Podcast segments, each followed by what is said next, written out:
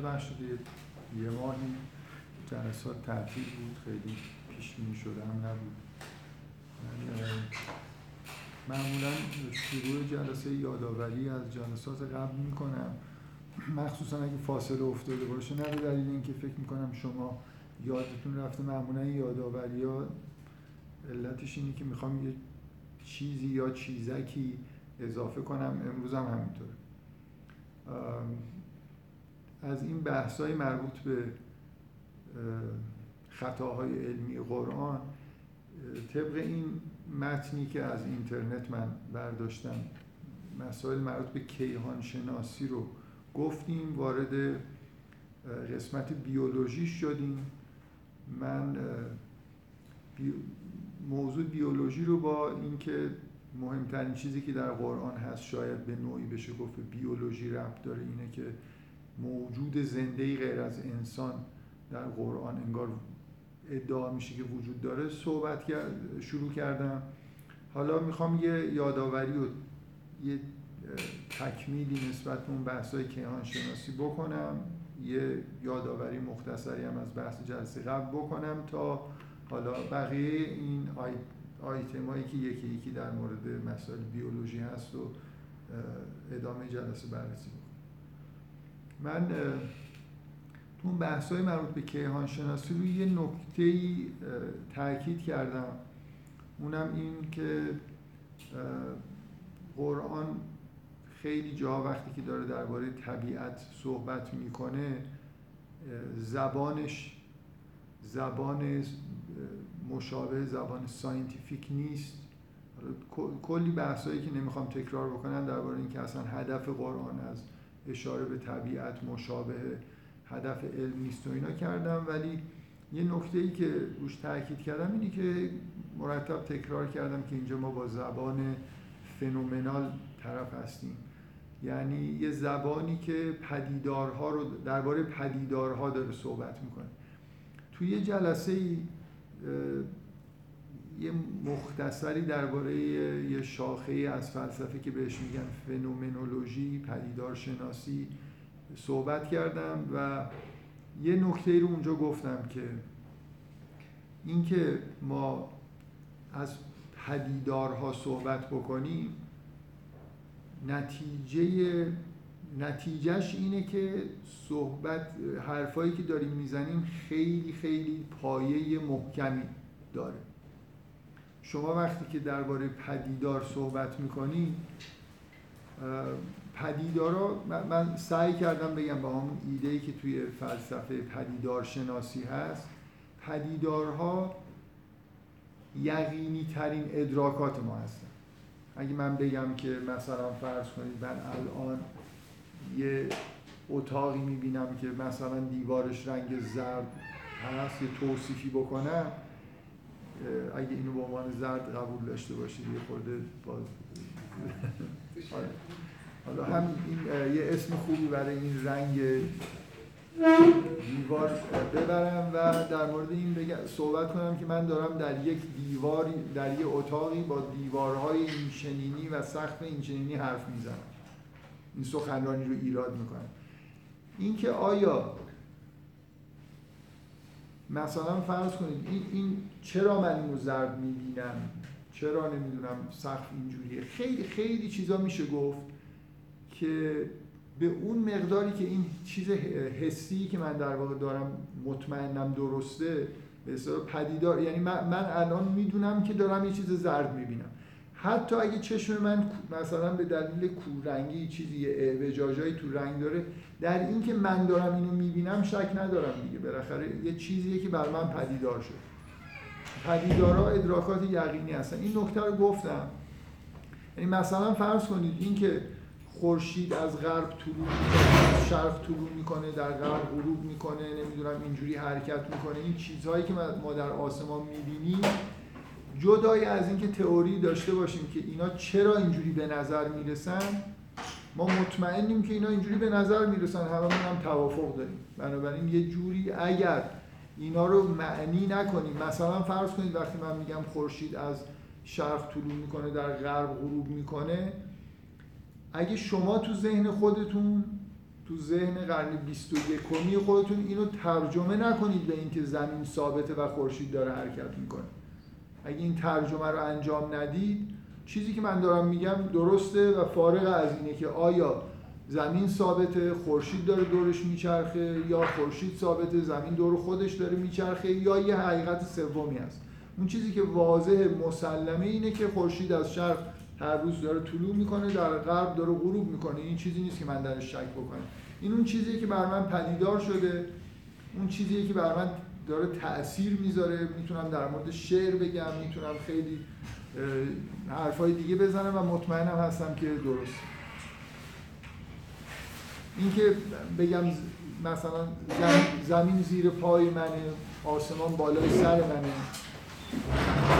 و نخوام نمی‌خوام نتیجه بگیرم که در جهان یه محوری هست که پایین و بالا رو دقیقا داره مشخص می‌کنه که بعدا این تناقض پیدا بکنه با اینکه مثلا در فیزیک امروز جهت مشخصی در فضا وجود نداره بنابراین بالا و پایین نداره علیرغم اینکه من می‌دونم که فیزیک امروز اینو داره میگه ولی بازم زمین زیر پای منه آسمان بالای سر منه بالای زیر پای شما و بالای سر شما هم هست. و هر روز هم داریم در مورد این چیزها حرف می‌زنیم و هیچ مشکلی هم توی این صحبت های ما در واقع وجود نداره. همینطور بحثایی که مثلا فرض کنید چیزهای خورده پیچیده تر مثل هفت آسمان اینا رو من همش در واقع حرفی که دارم می‌زنم اینه که اینجا اون چیزی که پدیدار میشه اصل هست.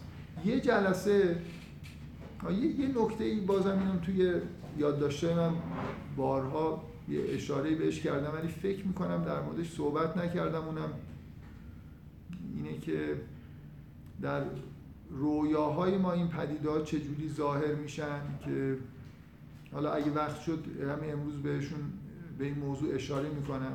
حالا فکر می‌کنم بازم چون علتی که همش ازش میگذرم اینه که فکر می‌کنم یه خورده گفتنش ممکنه طول بکشه مخصوصا اینکه لزوما همه کسایی که این صحبت ها رو گوش میدن با بحثای روانکاوی که قبلا من انجام دادم و روانکاوی یونگ و اینا ممکنه آشنا نباشن. بنابراین خیلی شاید براشون معنی دار نباشه.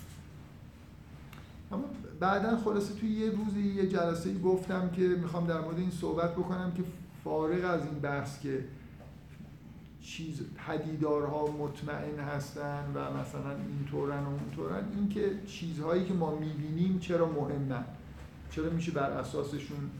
مثلا فرض کنید هفت آسمان این کراتی که همراه با ماه و خورشید به عنوان هفت آسمان مثلا ما می‌شناسیم اینا فرقشون با بقیه کرات منظومه شمسی که در این هفت آسمان عضو نیستن اینه که دیده میشن فقط.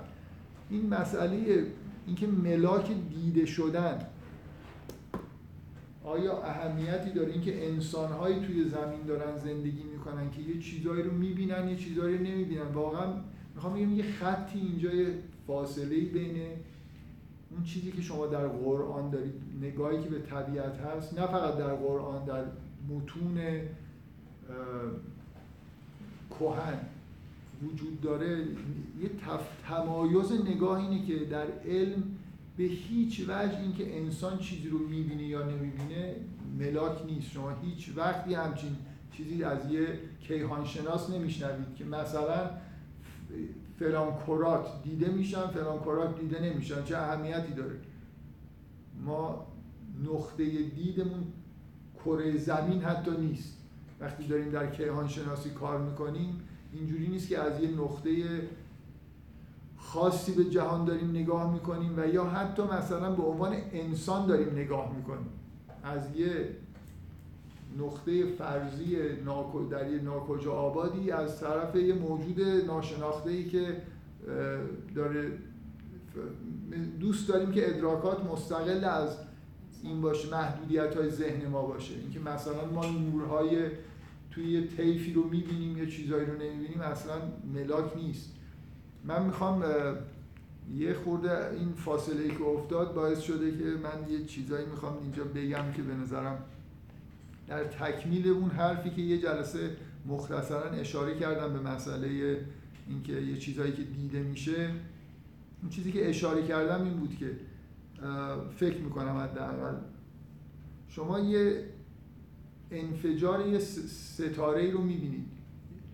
یه،, چیزی رو گفتم که الان توی مثلا فرض کنید هواشناسی میگن که سائقه علت این که به وجود میاد اینه که مثلا یه ستاره منفجر شده اشعه ایکس زیادی تولید کرده.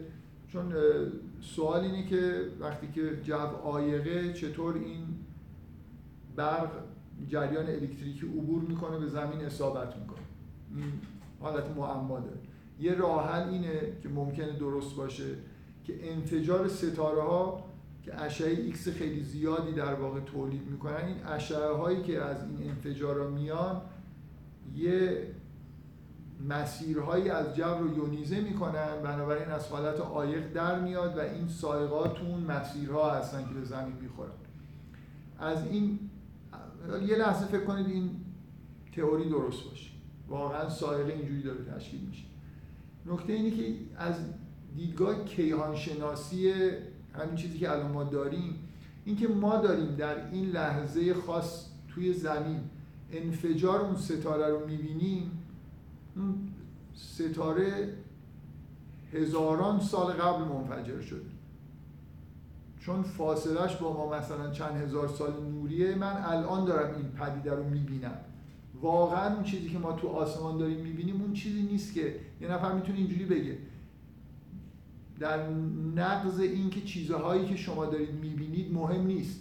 برای اینکه اصلا اینا وجود ندارن. الان ما ستاره هایی داریم می‌بینیم که وجود ندارن. برای خاطر اینکه ما داریم نور چند هزار سال قبلشون داره به ما می‌رسه. تو این چند هزار سال فکر کنید اون منفجر شده اصلا دیگه اونجا نیست چیزی. بنابراین من انگار من وقتی به آسمان دارم نگاه می‌کنم هیچ چیزای تخیلی دارم می‌بینم. اصلا اینا اینجا نیستن. هیچ کدوم این ستاره ها اونجایی که من می‌بینم نیستن. حرکت کردن رفتن یه جای دیگه. درسته؟ بنابراین مثل اینی که من دچار توهمم وقتی دارم به آسمان نگاه می‌کنم. اینجوریه دیگه. برای اینکه نورها مربوط به چند خیلی از ستاره های دور نورهای قرنها قبل من دارم می‌بینم. شاید ستاره وجود نداره تبدیل به چیز دیگه ای شده و هزار تا برخوردهایی پیش اومده بین کهکشان ها که هنوز من ندیدم ولی خب در چند هزار سال بعد مثلا ممکنه مردم تو زمین ببینن. من توضیحی که اون جلسه دادم اینه که این چیزی که من دارم می‌بینم درسته که حالا اون ستاره وجود داره یا نداره. همین چیزی که من دارم می‌بینم این صاعقه رو داره به وجود میاره. اون اشعه ایکس همون موقعی در واقع شکاف رو ایجاد داره می‌کنه برای اینکه سایقه به وجود بیاد که من اون نورش هم دارم می‌بینم که مثلا فرض کن منفجر شد.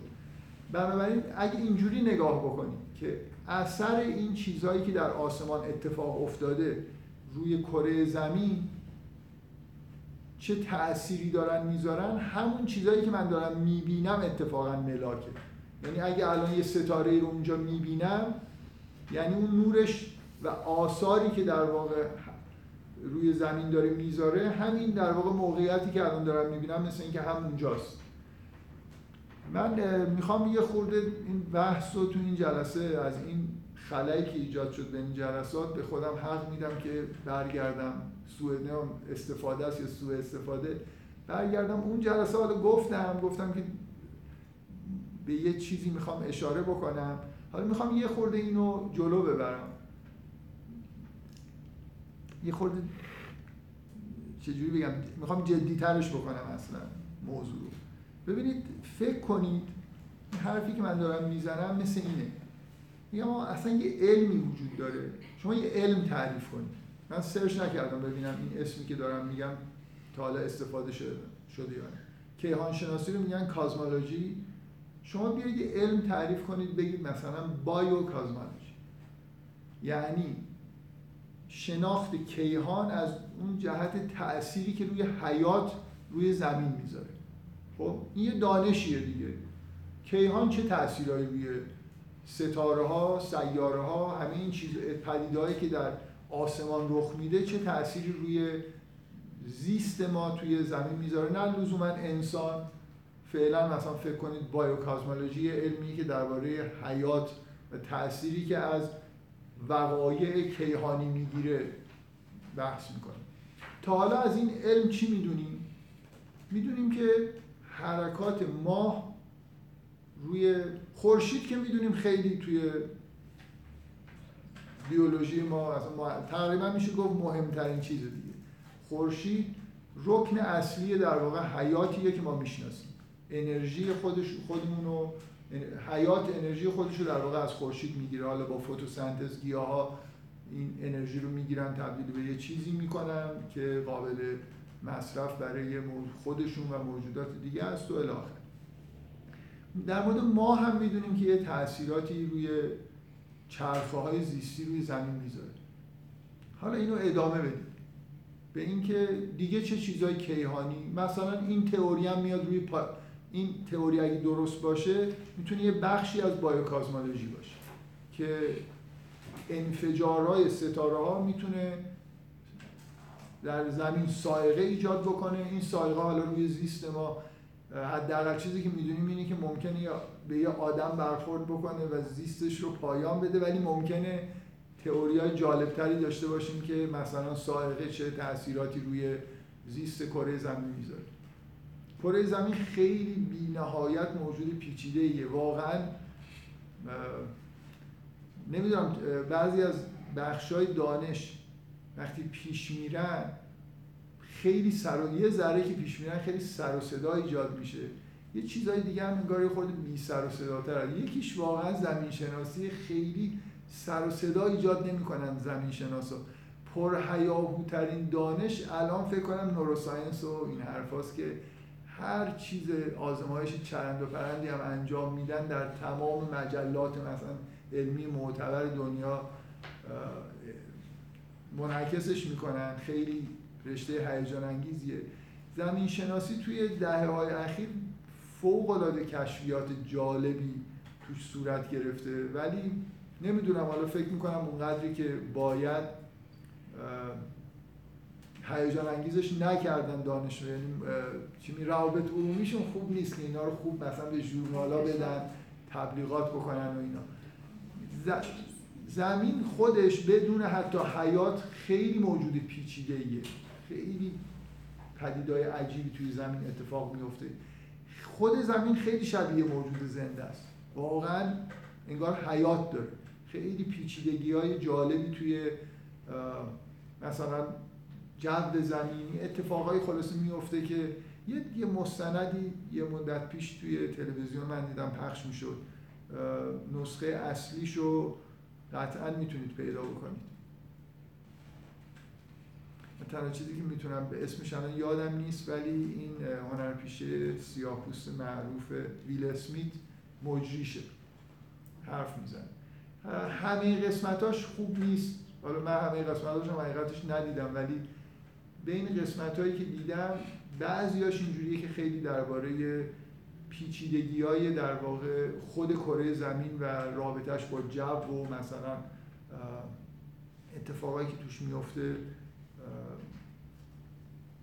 چیزای جالبی میگه. خلاص مستند کم در مورد کره زمین ساختن و انشالله که بیشتر می‌سازن این پیچیدگی ها رو بیشتر در واقع می‌فهمیم. پس این دانش فعلا حالا من نمی‌دونم اصلا چیزی به این اسم وجود داره یا نه میشه پیشنهاد کرد که همچین اسمی بذاریم و بررسی بکنیم. دانشیه که به تاثیر کیهان روی حیات توی کره زمین می‌ذاره. روی خود کره زمین و حیاتی که توی کره زمین هست. حالا اینجوری که نگاه کنید من, من می‌خوام بگم در واقع الان ادعا اینه. که اون چیزی که در قرآن شما درباره کیهان می‌بینید بایوکازمولوژیه نه کازمولوژی. بنابراین اشکالی که پیش میاد اینه که انگار اصلا با یه علم دیگه ای قاطی کردید. می‌خواید که کازمولوژی تو قرآن ببینید در حالی که اینجا یه چیز دیگه ای داره به شما میگه.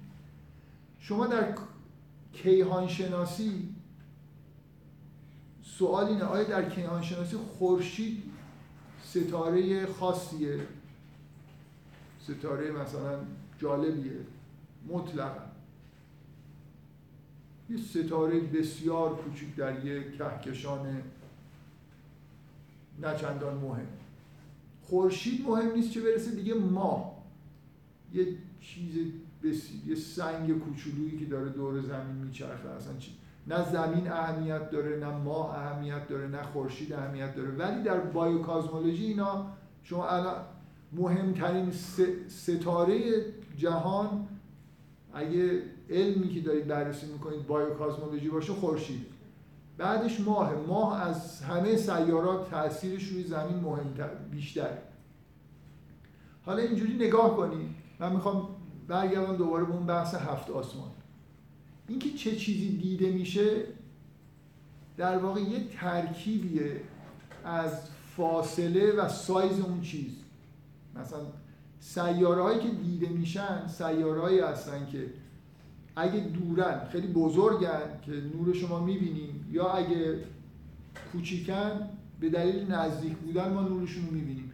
این سیاره هایی که دیده میشن بنابراین ملاک این که چرا داریم در مورد اینا حرف می‌زنیم اینه که اینا تاثیر بیشتری ببینید وقتی دیده میشن یعنی چی؟ انرژی بیشتری ازشون به زمین داره منتقل میشه دیگه. یعنی اورانوس نسبت به مثلا فرض کنید زحل یا نسبت اورانوس از مریخ خیلی بزرگتر. ولی دیده نمیشه از کره زمین با چشم غیر مسلح. چرا؟ چه نتیجه می‌گیرید که اون انرژی مثلا انرژی که تأثیری که روی زمین داره به همین دلیل کمتر. اونایی که ما می‌بینیم تأثیر بیشتری داره. بنابراین اگه بایوکازمولوژیک فکر بکنی دیده شدن و دیده نشدن ستاره ها و سیاره ها اینکه در آسمان چی داریم می‌بینیم دقیقا اون چیزی که مهمه. مهم نیست که این ستاره الان وجود داره یا نداره.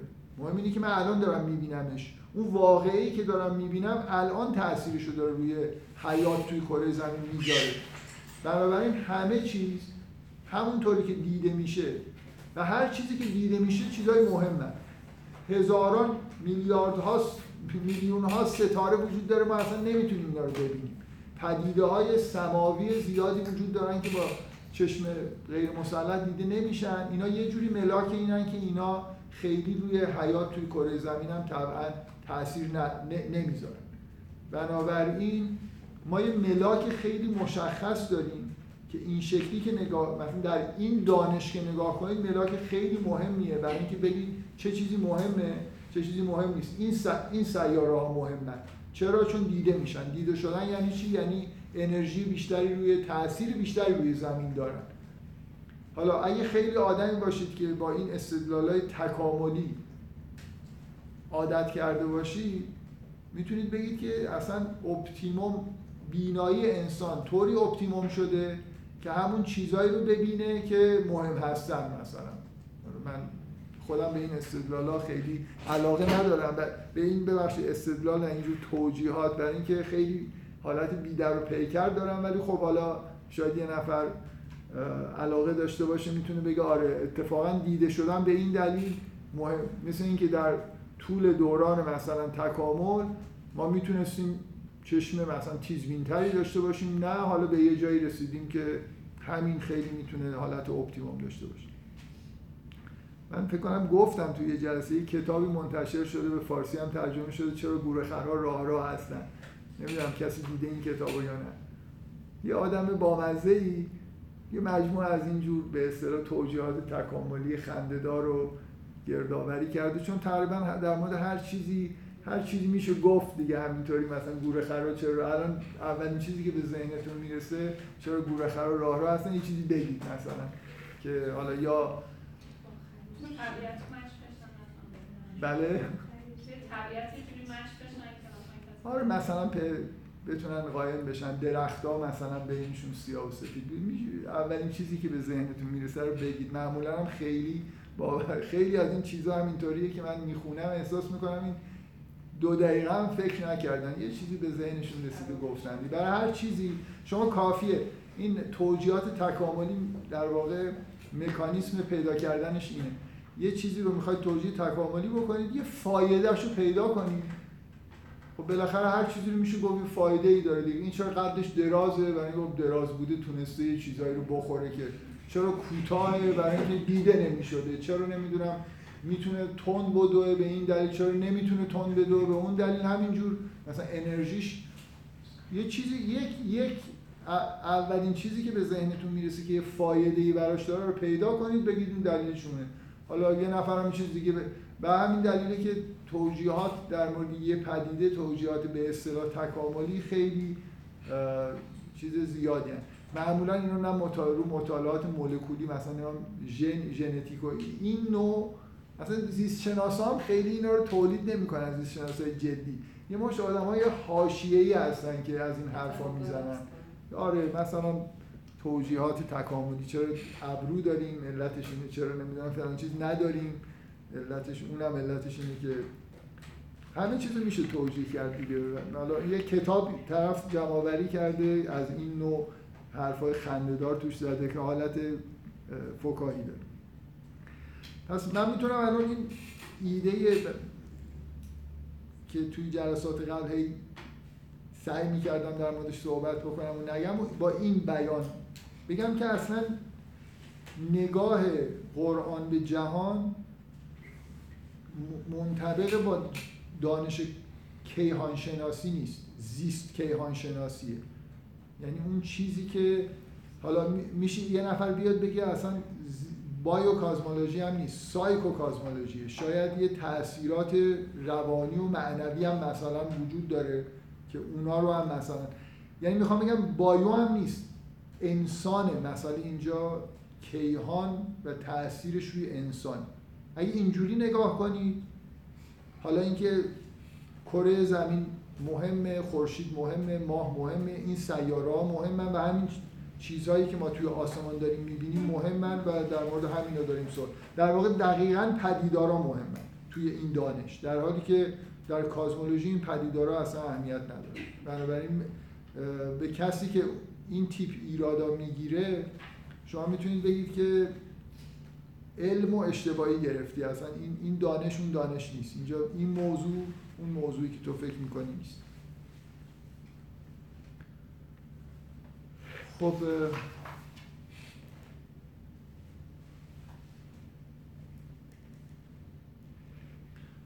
بریم سراغ بحث بیولوژی. من بحث رو با این شروع کردم که به نظرم میاد که اصلا نه فقط توی بحث های مربوط به بیولوژی هم جلسه قبل گفتم فکر می‌کنم مهمترین مسئله ای که در قرآن هست. به نظر میاد که یه قرآن یه ادعایی داره می‌کنه که کاملا انگار تفاوت داره با اون چیزی که در ساینس داریم می‌بینیم. اینه که یه موجود زنده دیگه به غیر از انسان وجود داره. به غیر از موجودات زنده ای که میشناسیمشون وجود داره. مثل اینکه یه نوع دیگه است.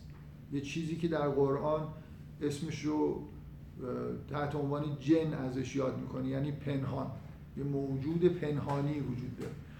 من اصلا قصد ندارم که چیزایی که گفتم رو تکرار کنم یا حتی تکمیل بکنم به اون صورت.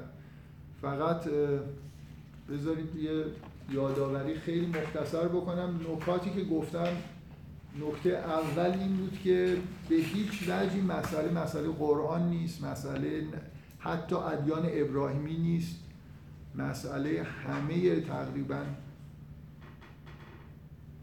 جهانشناسی های باستانی تا همین چند قرن گذشته است که به وجود شیطان به عنوان موجود مثلا گمراه کننده یا چیزی شبیه این اعتقاد داشتن. منشأ بدی منشأ شر اهریمن موجودیه بالاخره و کارهایی انجام میده. شما در متون باستانی نگاه می‌کنید به نظر میاد اهریمنی موجود واقعیه و بنابراین تفاوتی که قرآن شاید مثلا داشته باشه با بعضی از متون باستانی اینه که از یه اسمی استفاده می‌کنه که مثل اسم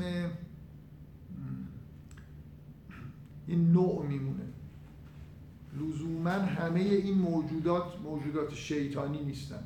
می‌دونید این به نظر من تفاوتی اگه وجود داره بین نگاه قرآن با بعضی از مکاتب دیگه اینه که این شکلی نیست که یه موجودات خبیسی به اسم شیاطین وجود دارن که همشون یه جوری بد و آسیب رسان هستن نسبت به انسان. بلکه قرآن اینجوری داره انگار نگاه می‌کنه که یه مجموعه موجوداتی وجود دارن که به نظر میاد موجودات زنده زی شعوری هستن که یه بخشیشون شیاطین هستن و موجودات همشون اینطوری نیستن بنابراین اولا سعی کردم بگم این مسئله خاص قرآن نیست. ثانیا سعی کردم بگم که این مسئله توی علم مثلا از روانکاوی فروید استفاده کردم که یه جور این پدیده چیزی که توی نظریه فروید به صورت غریزه مرگ و زندگی انعکاس پیدا کرده در واقع نشان دهنده اینه که ما اینجا با یه مشکل با یه پدیده دشواری مواجه هستیم که احتیاج به توجیهی داره. حالا یا این حالت خود تخریبی که در انسان به وجود میاد و به بیرون از انسان نسبت می‌دید یا در درون خودش فرض می‌کنید که یه غریزه مرگ وجود داره. حالا من دفعه قبل در این مورد صحبت کردم دیگه نمی‌خوام ادامه بدم. بعدش هم که یادم هست الان یادداشتش اینجا پیدا نمی‌کنم سعی کردم بگم در مورد این که حالا مسئله اینه دیگه. آیا حالا این حرفایی که داریم می‌زنیم توجیهاتی که وجود داره برای اینکه وقتی در قرآن یا در ادیان ابراهیمی حرف از یه موجودی به اسم جن هست آیا این ماهیتش چیه؟ سوال اصلی اینه. یکی این که شما می‌تونید بگید یه گرایششون اینه. کلا تمثیلیه. یعنی نیرو انسان های مثلا پلید همون شیاطین هستن. افکار پلید مثلا افکار شیطانی. بنابراین یه جور راه مثلا انگار بلاغیه برای صحبت کردن از پلیدی. بعضی یه همچین گرایشی دارن. گرایش دیگه اینه که اینا کلا مثل فرشته ها و موجودات مثلا فرض کنید ملائکه و اینا موجودات ماورای طبیعی هستن. بنابراین کاری به ساینس ندارن. این هم یه نگاهی می‌تونه باشه. همونجوری که مثلا فرض کنید یه پدیده ای مثل روح فرشته چه می‌دونم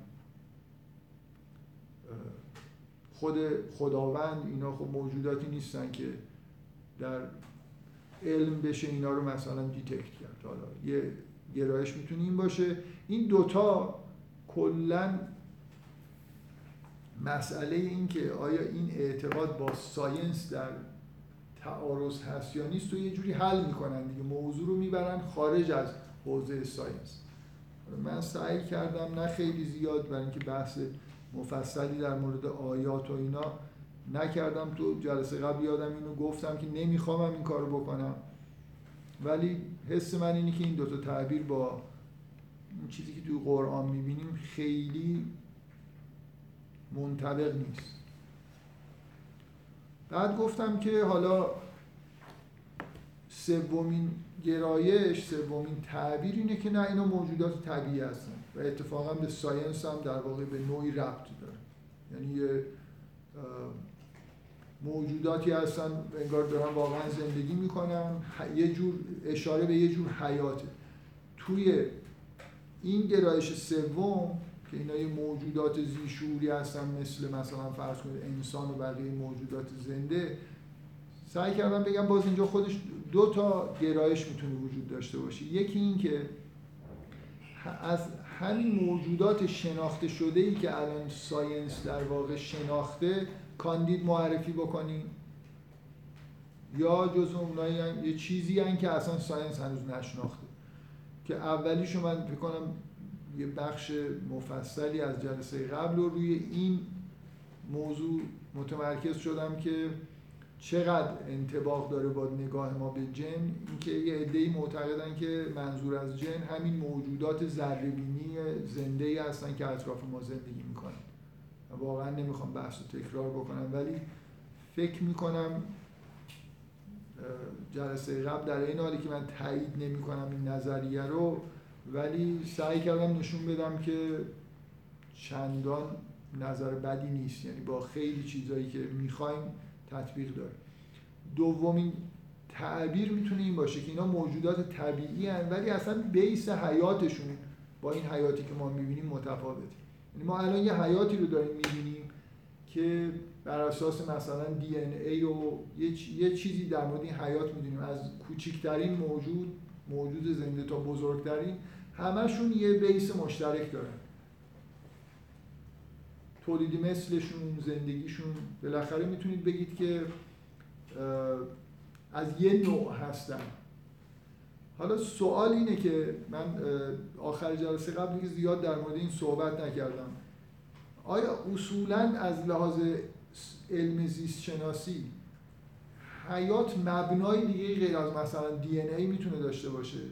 اینکه جوابش قطعا مثبت منتها فکر می‌کنم یه جمع بزرگی از شناسا جواب شما رو اینجوری خواهند داد که آره می‌تونه یه چیزی غیر از دی ای باشه. غیر از این چهار تا مثلا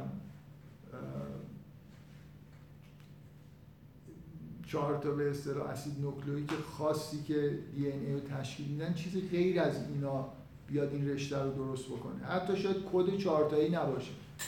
ولی یه چیزی شبیه این. مثلا من دیدم که بعضی از زیستشناسا میگن حتما کربن مثلا باید داشته باشه.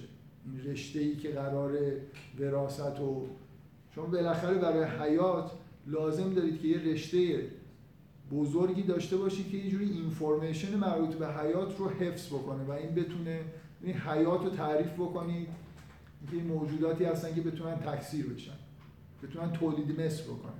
این اینفورمیشن از یه والدین باید بتونه به فرزند یه جوری انتقال پیدا بکنه. وقتی داره حالا توی تخم یا توی رحم مادر یه جوری داره این تقسیم های سلولی صورت می‌گیره یه موجودی داره ساخته میشه این یه اینفورمیشنی باید اینجا وجود داشته باشه. و بنابراین یه چیزی شبیه رشته دی ای باید داشته باشه. حالا می‌تونه جنسش فرق کنه. حالا سوال اینه که چقدر تنوع می‌تونه داشته باشه؟ آیا خب بعضیا میگن که این مثلا به این دلیل و اون دلیل حتما باید کربن داشته باشه حتما باید اینجوری باشه. بعضی از ویژگی ها باید مشترک باشه ولی قطعا فکر می‌کنم هیچ زیست شناسی نیست که بگه که تنها ساختاری که می‌تونه نقش دی رو بازی بکنه همینیه که الان ما تو کره زمین این بحث می‌دونید تو زیست شناسی کجا باید دنبالش بگردید جایی که بحث حیات تو کرات دیگه است. میشینن گمان زنی می‌کنن که الان اگه توی حیات توی کره دیگه حیات کشف بشه چقدر شباهت احتمالا به ما خواهد داشت؟ یه گرایش اینه که بگن که خیلی شبیه مثلا حتما رشته دی ای داره حتما مثلا فرض کنید تو رشته دی ای کربن نقش مهمی داره بازی می‌کنه و الی آخر. یه گرایش هم اینه که خب نه اصلا ما می‌تونیم تخیلمون یه خورده بیشتر ازش استفاده بکنیم. شاید اصلا این شکلی نباشه. حالا جورای دیگه باشه. نظر... نظریه اگه کسی بخواد تعبیری برای جن بر این اساس بیاره که اینا اصلا یه نوع حیات دیگه است. مثل یه حیاتی که تو کره دیگه است. حالا استثنان دو تا حیات توی یه کره ایجاد شده و بخواد بگه این نوع این حیات اصلا با این حیاتی که ما داریم می‌بینیم فرق می‌کنه خب داره یه ادعای زیست شناسانه مطرح می‌کنه که باید بتونه از ازش دفاع بکنه. دیگه من نمی‌خوام وارد این بحث بشم. فقط همینجا فکر می‌کنم میشه بحث رو متوقف کرد با این نک... گفتن این نکته که به هر حال شما نمی‌تونید بگید این ادعا ادعای اول و دوم که کلا میگن اصلا این بحث جنس scientific نیست که بخواد scientific error حساب بشه. این چیز ماورا طبیعیه یا اصلا تمثیلیه rhetoric ه یه چیز بلاغی در زبان مثلا فرض کنید از یه واژه‌ای استفاده شده به دلیل. سومین نوع تعبیر که میگن اینا موجودات طبیعی نوع اولش هم که scientific error نیست. اگه واقعا یه نفر بیاد نشون بده که تمام این چیزهایی که در قرآن درباره جن گفته شده همون ویژگیهایی که ما در مورد موجودات ذره‌بینی می‌شناسیم. که من اون بخش هیجان انگیزی که جلسه قبل گفتم اینه که اخیرا متوجه شدن که موجودات ذره می‌تونن یه توهماتی ایجاد بکنن که این یکی از فانکشنایی که ما دوست داریم که شیاطین مثلا بتونن داشته باشن. بنابراین شباهت این نظریه این این تعبیر با اون چیزی که تو قرآن هست یاد فکر کنید یه نفر بیاد اصلا همه آیات رو خیلی قشنگ و دقیق منطبق بکنه با موجودات ذره بگه بنابراین نه تنها scientific error نیست بلکه قرآن قبل از اینکه شما موجودات ذره‌بینی رو کشف بکنید اینا رو وجودشون رو اعلام کرده یه سری function اش هم گفته این بره تو لیست میراکل‌ها چیزا معجزات قرآنی ولی نظریه آخر یه جور چیز دیگه تعبیر آخر این که داره ادعا میشه که تو کره زمین یه نوع موجودات دیگه زنده وجود دارن base ش با base حیات ما فرق داره از این نوع نیستن. حالا طرف در واقع چی میگن؟ توپ تو زمین آدمیه که این حرفو می‌زنه که بگه اینا چی هن؟ خب؟ اما همین حرف هم بالاخره scientific error ی درش نیست. الان اگه الان اگه یه زیست شناسی بیاد بگه که توی کره از این زیست شناسایی که معتقدن که موجودات سیارات دیگه تفاوت های عمده با ما دارن یکیشون بیاد روش رو خورده به اصطلاح زیاد کنه بگه همین الان تو کره زمین هم ممکنه یه حیاتی غیر از این حیاتی که می‌بینیم به طور موازی به وجود اومده باشه. خب این فکر نمی کنم همکاراش بگن تو اصلا کلا داری محمل میگی. داری حرف عجیبی می‌زنی و شواهدی هم براش نداری. ولی اینکه از لحاظ علمی همچین چیزی ممکنه خب یه عده از شناسا میگن ممکنه دیگه. ممکنه یه حیاتی با یه ویژگی های کاملا متفاوتی وجود داشته باشه. علم اینو رد نکرده که حیات هر جایی هست لزوما عین همین یا خیلی شبیه به همین چیزی که ما می‌بینیم. بنابراین در چیزی که من می‌خوام بگم اینه که اون دو تا تعبیر اول که کنار این دو تا شاخه تعبیر سوم که جن رو موجود طبیعی می‌دونم scientific error محسوب نمیشه. شما دانشی ندارید که ادعا کرده باشه که حیات نوع دیگه در زمین نمی‌تونه وجود داشته باشه.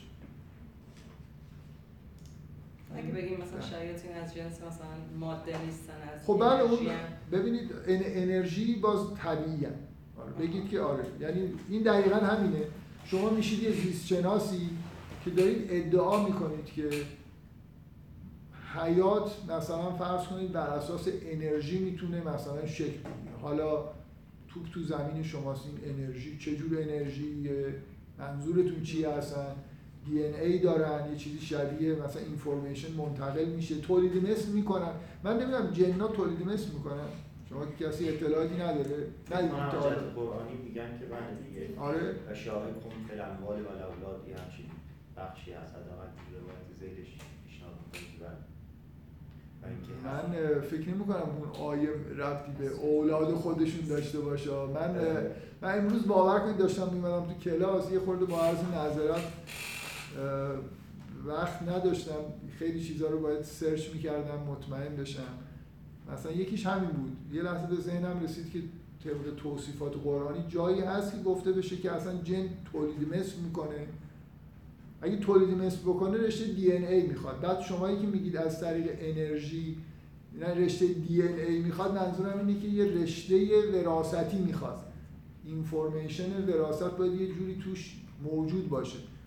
اگه نه مثلا حالا یه نفر می‌تونه بگه آره موجوداتی هن اصلا یه جور دیگه ای به وجود اومدن و خیلی غیر خلاقانه است. مثلا همین الان information وراثتی ما copy paste می‌کنیم وجود داره و هیچ ربطی دینی هم نداره. این منظور که اینکه منظور چی غیر خلاقانه است همین که احساس کنیم که وراثت مثلا خیلی هم بستگی داره با کربن مثلا. واقعا چیز یعنی به طور جدی از شناسا ادعاهای این شکلی دارن. دلایل چیزی هم دارن دیگه. میگن مثلا اون مقدار پیچیدگی که یه رشته مثل شما به پلیمرا میگن که رشته وراثتی باید یه چیزی پلیمر باشه. پلیمر باید یه مثلا حالا فکر کنم من جایی این بحث رو دیدم. میگن کربن یا مثلا فرض کن سیلیسیوم. یه چیزی که به اندازه کافی ظرفیت شیمیایی خوبی داشته باشه که چیز بتونه دور برش بچسبه انعطاف پذیری این شکلی داشته باشه که کربن اصلا بیشتر داره. میگن که این اصلا پدیده عجیبی نیست که حیات بر اساس کربن شکل گرفته به همین دلیل. برای اینکه کربن عنصر خاصی از نظر این به اصطلاح ظرفیت شیمیاییش. ولی آره منم با شما موافقم که کلا آدم وقتی یه چیزی رو دیده حسش اینه که همینه. دیگه. حتما باید همینجوری می‌شده. در حالی که ممکنه اصلا همینطوری که ایشون الان داره گمان زنی می‌کنه که بر اساس چه می‌دونم امواج الکترومغناطیس مثلا. ببین اصلا سوال اینه که آیا این موجودات زنده ای که ما داریم ازش حرف می‌زنیم تولید مثل می‌کنن یا نمی‌کنن؟ اگه نمی‌کنن اگه اون اون آیه که من قبول ندارم که این معنی رو میده مگر اینکه روایت بهش زمینه بکنید. بله واقعا. شده. و خب جای دیگه هم هست که مثلا به هر فرزند از آدم مثلا به دو دو فرزند از یه هم چیزی مثلا به وجود برای شیطان البته نه من search کردم میگن که چون آیه داریم چیز رو خدا زوج آفریده. بابا. آره یعنی امروز در مورد اون همه چیز زوج بودن باید تو کلاس صحبت کنیم چون که از این آیتمای این scientific error ی که اینجا هست داریم. ولی اون که دلیل نمیشه که. ببخشید همه چیز رو زوج آفریدن باز نتیجه نمیشه که تولید مثل می‌کنن. زوج جن نر و ماده داریم ولی خب مثلا من نمی‌دونم حالا مثلا واقعا قرار نیست در مورد این چیزا تو کلاس بحث بکنیم که. من می‌خوام بگم چرا scientific error نیست برای خاطر اینکه با این دو اون تعبیر اول اون دو تا تعبیر اول که خارج می‌کنن از محدوده science اگه داخل محدوده پدیدهای طبیعی هم اینا رو در نظر بگیرید اون شاخه اول که سعی می‌کنن بگن که موجودات شناخته شده مهمترینش همینه دیگه. موجودات ذره که دیده نمیشن این اسم هم از همینجا اومده. اینا پنهانن. یه حیات پنهان وجود داره. خب این حیات پنهانی بوده دیگه. قرنها نفهمیدن که این چیه. بعد الان میکروسکوپ پیدا کردن دارن میبیننش. دقت کنید با وقتی میگیم پنهان طبق همین بحث‌های مثل هفت آسمان و اینا چشم مسلح ملاکه. منظوری نیست که هیچ وقت نمی‌تونید ببینید مثلا بله. در مورد سناریوی دوم این که میگین scientific نیست مثلا فرض کنید که همین حتی خود آدم ما الان جسم مادی داریم فرض کنید یک جسمی از مثلا یک روانیاتی داریم. الان خب. روانیات ما اگه در موردش حرف بزنیم science محسوب میشه نه؟ آره میشه. چرا نمیشه؟ مثلا حالا فرض کنید روانیات ما ولی جنسیت مادی نداره جنسیت غیر مادی داره. خب وقتی scientific میشه که بگید که اینا مربوط به مثلا پدیده های مغز پدیده هستن که تو مغز مثلا اتفاق میفته مادی دیگه نه منظورم اینه که یعنی اگه شما بگید که واقعا روان انسان یه ویژگی های غیر مادی داره از science خارج شدید دیگه. اگه بگید که این حالاتی که مثلا من دارم مثلا فرض کنید درباره حس شیشم دارید صحبت می‌کنید. اینو سعی کنید بگید که این چیز غیر مادی نیست. این مثلا نتیجه یه سری فعل و انفعالاتی که در مغز داره اتفاق میفته تو حوزه science ی. ولی اگه اینجوری نگاه نکنید خب خارج شدید از حوزه science. من یه نمی‌دونم کلاس چطوری میشه می‌تونم یه سناریویی رو توصیف کنم. در مورد جن؟ صد درصد. آره اگه سناریوی دیگه ای دارید بگید داره. نه. شاید یکم بین این چیزای شما باشه ولی خب کلا یکم کلیتر اصلا میشه به آدم نگاه کرد و بعد حالا توی این وسط میشه ملائکه و اینا چیز کرد. مثلا فرض کنید که ما بگیم انسان خب یک جسم مادی داره یک جسم روانی حالا اسمش رو بذاریم به دخانی حالا اگه بخوام یکم قرآنی حساب کنیم داره.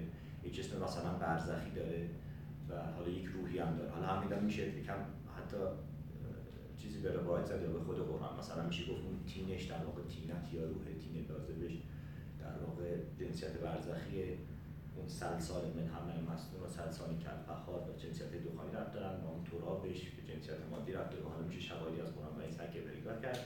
و اینو میشه مپ کرد. حالا به روایتی که داریم که به انسان مثلا روحهای مختلفی مثلا روح و روح البدنی همچین روایتی هم داریم.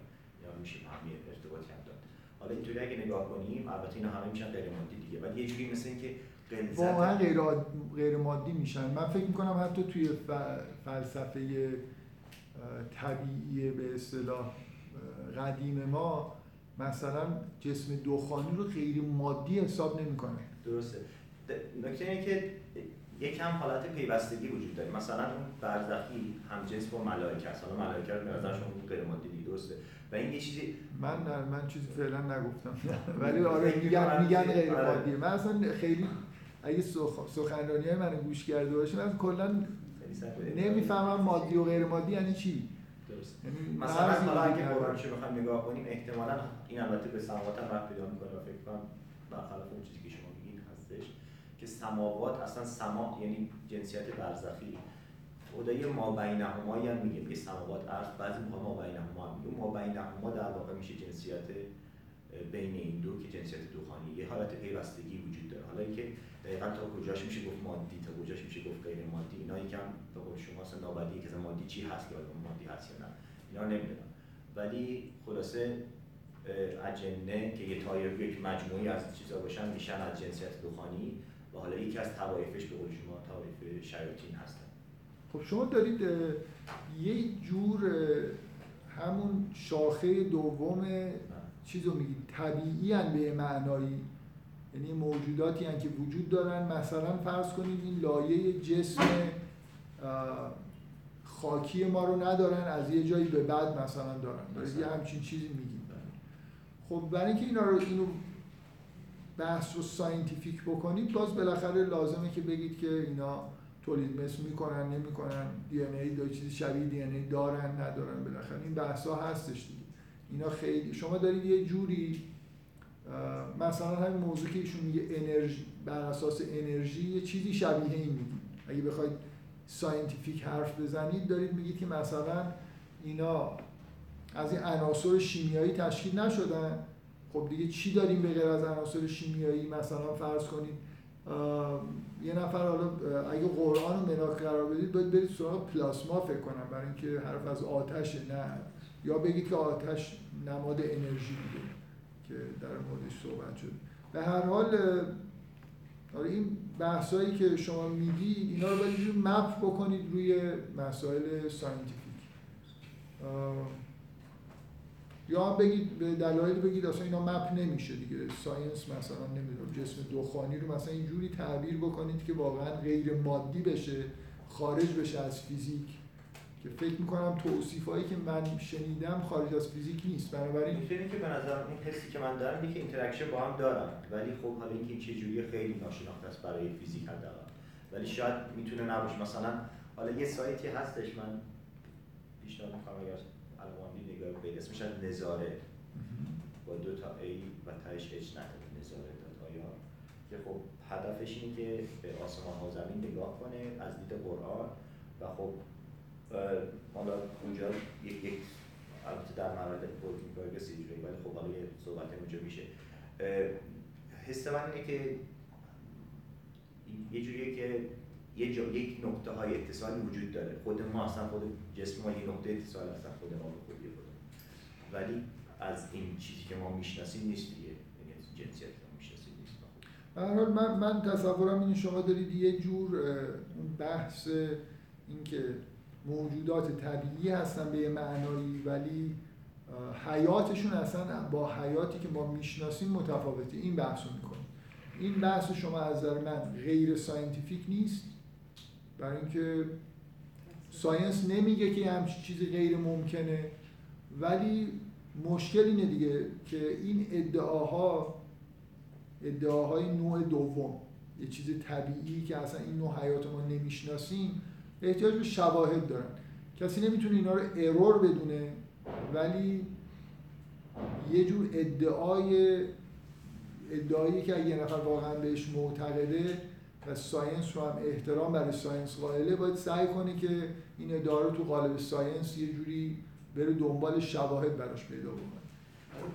نظریه سوم به نظرتون نظریه سوم اینجوری که من دارم میگم یعنی طبیعی بودن و بله. اشتراک داشتن با یه ساینس جوری به نظرتون به طرز واضحی با بعضی از آیات در تناقض نیست؟ مثلا چه می‌دونم؟ آیاتی که در زمان سلیمان علیه السلام مادی میشن قواسی می‌کنن یکم منظورتون اینه که غیر از نظریه سوم با نه نظریه سوم. نظریه سوم یعنی اینا طبیعی هن. نه نه نه منظور همین که میگفتش که ذرات ذره بینی یا چیزا آها موجودات ذره بینی من نمی‌دونم موجودات ذره بینی زیر آب مثلا میرن کاری انجام میدن. خیلی من من خیلی طرفداری نکردم. گفتم که یه همچین ایده ای وجود داره و دست جمعی شاید کار. من از طرف آدمایی که اون تئوری رو دادن حاضر نیستم که یکی یکی آیات رو بیان بررسی بکنم و باید بیان جوابگو باشن دیگه. دقیقا نکته اینه. من, من حرفم اینه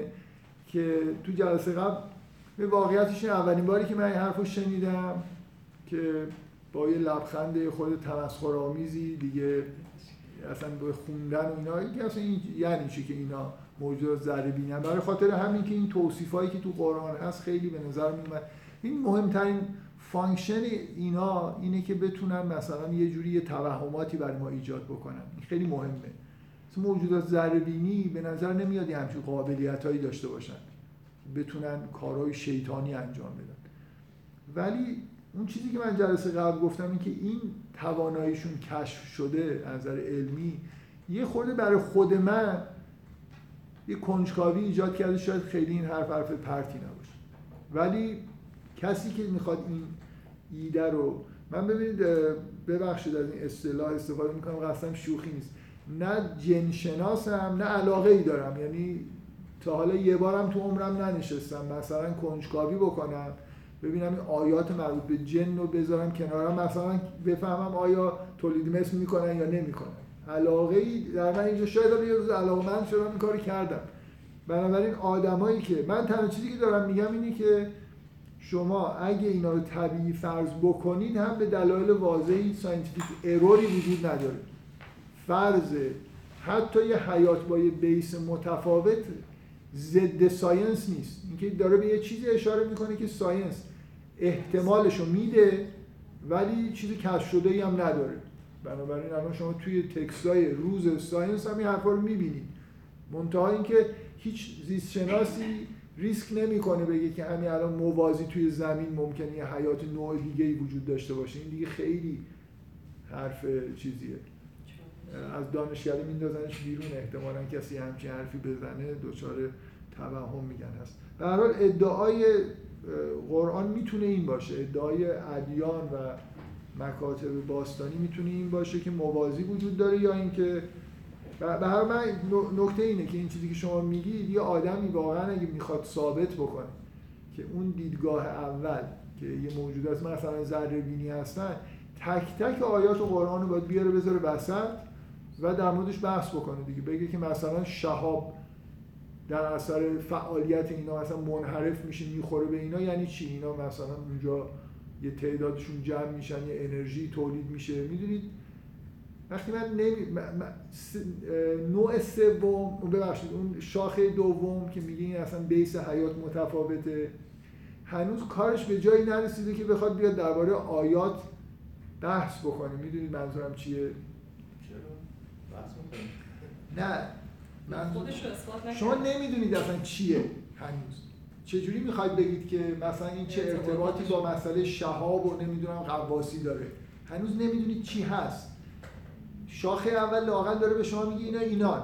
همینایی که ما می‌شناسیم. حالا باید توجیه بکنه که این چجوری این function ها رو مثلا انجام میده. مثلا شاد بشه از اینکه فهمیدیم چند ساله که موجودات ذره توهم ایجاد می‌کنن.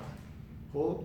ولی اون شاخه دوم هنوز کارش به اینجا نرسیده. باید اول بیاد بگه اصلا اینا چه, چه, چه چیزی هستن؟ انرژی هم چه می‌دونم موج خیلی چیز دیگه. تو هواست. یعنی همینطوری در واقع مثل موجودات نیمه ماورای طبیعی هم برای اینکه هنوز ماهیتشون نمی‌دونیم بنابراین جوابی اصلا نمی‌تونن بدن که اینا چجوری می‌تونن کار کنن. اینا چجوری می‌تونن نمی‌دونم باعث ملائکه ما می‌تونیم حرف بزنیم یا نه؟ درباره ملائکه هم همین مسئله وجود داره دیگه که شما با توجه به اینکه معلوم نیست مادی و غیر مادی یعنی چی ملائکه رو چی فرض بکنید؟ اگه جنبه های فیزیکال براشون در نظر بگیرید همین مشکل رو با ملائکه هم دارید. اینا ماهیتشون چیه؟ چطوری می‌تونن روی پدیده های فیزیکی ما تاثیر بذارن؟ من من خواستم فقط یه اشاره خیلی کوتاه بکنم و یه خود طول کشید. می‌خوام اون بحث سرانجامش اینه که ما دو تا تعبیر وجود داره که من خیلی باشون موافق نیستم. یکی تمثیلی بودن و یکی مسئله ماوراء طبیعی بودن به معنایی که این دو تا تعبیر از حوزه science جن رو خارج می‌کنه. و نوع سوم طبیعی بودنه که باز خودش دو تا شاخه داره بین شناخته شده و غیر شناخته شده. من بدون اینکه از من بخواید انتظار جن شناسی داشته باشید فقط از راه دور دارم به شما میگم نگاه کنید که این scientific error نیست. همین. دیگه حالا اگه کسی علاقمندی می‌خواد بره جن شناسی بکنه که می‌تونی یه افرادی هستن میگن ما با اجنه در ارتباطیم. اول برید اینا رو پیدا کنید. شاید خیلی اطلاعات موثقی در اختیارتون بذارن دیگه خیلی به تخیلات و اینا. شاید در مورد اینکه اینا اولاد دارن ندارن بهتون اطلاعات بدن. در حال البته این اینا رو دارم فکاهی شوخی می‌کنم اگه کسی می‌خواد کاری بکنه اینه که باید بره ببینه مثلا آیات و قرآن رو ردیف کنه ببینه چه چیزایی چه ویژگیهایی. اصلا می‌تونه غیر از جسمانی چیزی این کارا رو بکنه به قول ایشون قرار اینا غواصی بکنن قرار برن تو آب کار انجام بدن. این کار رو مثلا اگه base شون انرژی البته انرژی می‌تونه کار انجام بده ولی بالاخره دیگه حالا موضوعیه که یه نفر باید. من من وظیفم تو این جلسات این بود بگم اینا scientific error حساب میشین یا فکر کنم گفتم دیگه. حالا بقیه‌اش رو خودتون یه سوالم حیات جانم یا خواهش الان سوال بود که اصلا خود حیات تعریفش مثلا چیه؟ مثلا الان فکر بیشتر همون وراثت رو عنوانه مثلا یه موجود آره موجود آره توی زیست شناسی باید حتما در تولیدی مثل وجود داشته باشه. همون یعنی وقتی خود حیات رو به عنوان تولید مثل یعنی قرار می‌دید دیگه اصلا انتظاری نمی‌تونید داشته باشید که موجود زنده ای وجود داشته باشه که. آره یعنی زیست شناسی امروز اگه ملاک قرار بدی باید بگید حیات یعنی یه چیزی که تولید مثل بکنه برای این چیز شبیه رشته دی ای می‌خواد. ولی موجود هوشمند اگه مثلا بگید آیا سری موجودات هوشمندی که اصلا تولید مثل نمی‌کنه خب چیز خیلی دیگه تخیلی به نظر می‌رسه. خب اینا رشته دی ای هم نمی‌خوان. باید خیلی دور شدید از زیست شناسی دیگه. در این چیز دارید صحبت می‌کنید. ببینید اون همینجوری هی میشه دورتر شد. یعنی شما می‌تونید بگید که همین موجود ذره هم کاملا توی حوزه یه شاخه علمی باقی میمونه. اگه بگید اینا یه موجوداتی هن که حیات به معنایی که زیستشناسا قبول دارن یعنی تولید مثل و حرکت و احتمالا خوردن و تولید انرژی و همه اینا رو توش فرض می‌کنی ویژگی های حیات به معنای زیست شناسانه رو تو این موجودات فرض می‌کنید. اون وقت حالا باید جواب بدید که اینا چیزی شبیه رشته دی دارن چیه جنسشون چیه. اگه بگید نه اصلا یه سری ویژگی هایی که ما به عنوان ویژگی های حیات می‌شناسیم رو هم ندارن خیلی از علم دور شدید. من نمی‌خوام بگم کار غیر مجازی کردید ولی هی دارید دارید نزدیک میشید به اینکه ملائکه هستن و روحن و این حرفا دیگه. یعنی دیگه حالتهای طبیعی شو دارید هی کم می‌کنید.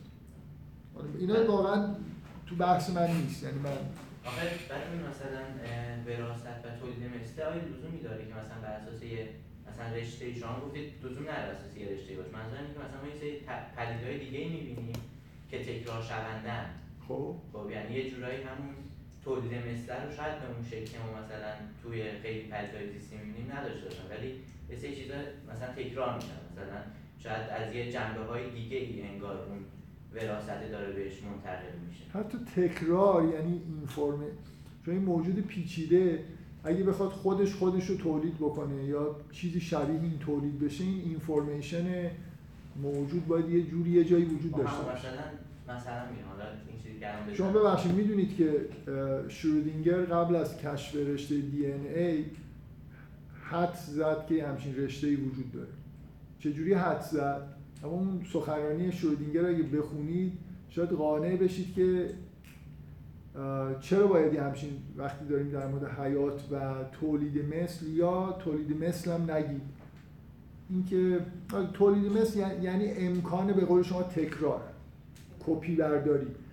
چجوری این اینفورمیشن داره منتقل میشه؟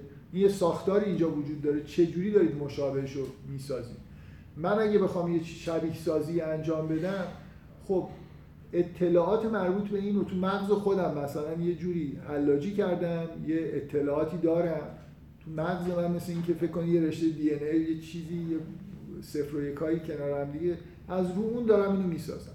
خب حالا فکر کنید موجود هوشمندی نیست که این شبیه سازی رو داره انجام میده.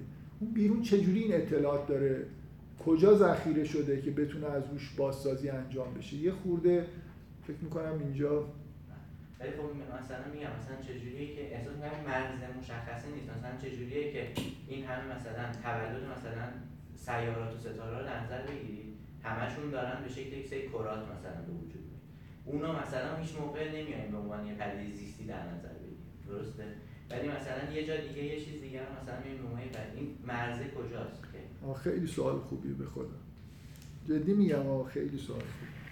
برای خاطر اینکه یه چیزی که خیلی وقتا فراموش میشه اینه که یه بخش خیلی عمده از اینفورمیشن توی قوانین طبیعته که وجود داره و باعث میشه که یه اتفاقایی بیفته. یعنی شما توی حتی شکل گرفتن موجود زنده نباید فکر بکنید که همه چیزا توی اینفورمیشن توی رشته دی ای هست. یه برهم کنشی بین محیط و اون رشته دی ای باعث میشه. توی محیط یه سری اینفورمیشن های مربوط به قوانین طبیعت و محیط خودمون محیط وجود داره که تاثیر می‌ذاره. این چیزی نیست که من بخوام بگم مجهوله ولی یه جوری تو بحثا خیلی وقتا اینو گم یعنی این چیزی که شما دارید میگی مثلا سیارات چجوری شکل می‌گیرن؟ بالاخره این مثل اینکه information ش تو طبیعت وجود داره دیگه. یعنی می‌تونید بگید که این قوانین حاوی یه information ی هستن که کلا این موضوع information و وجود داشتن information به من به طور physical موضوع خیلی مهمیه که خیلی سرسری ازش رد شدن. شرودینگر در مورد حیات اینو گوش زد کرد و بعضی مدت کوتاهی فهمیدن که واقعا یه رشته این شکلی با که با پیش های اون خیلی هماهنگی داشت وجود داره. مثلا یه آدم به اسم بهم وجود داره که درباره کل طبیعت و اینفورمیشن و تبادل اینفورمیشن وقتی که اثر فیزیکی داره ظاهر میشه بحث می‌کنه و اصرارش اینه که information باید به طور physical وجود داشته باشه. نه در زیست شناسی بحثاش در مورد خود فیزیکه. اینا بحثای خیلی مهمی هن که به نظر من خود بهشون کم توجهی میشه دیگه. به این مسئله physical بودن information. شرودینگر نبوغش در این بود که چیز خیلی ساده ای رو در واقع همین حرفی که من خیلی راحت بهتون زدم دیگه. یه چیزی رو می‌خواید بازسازی بکنی اطلاعات کجاست؟ چجوری در واقع این بازسازی قرار انجام بشه؟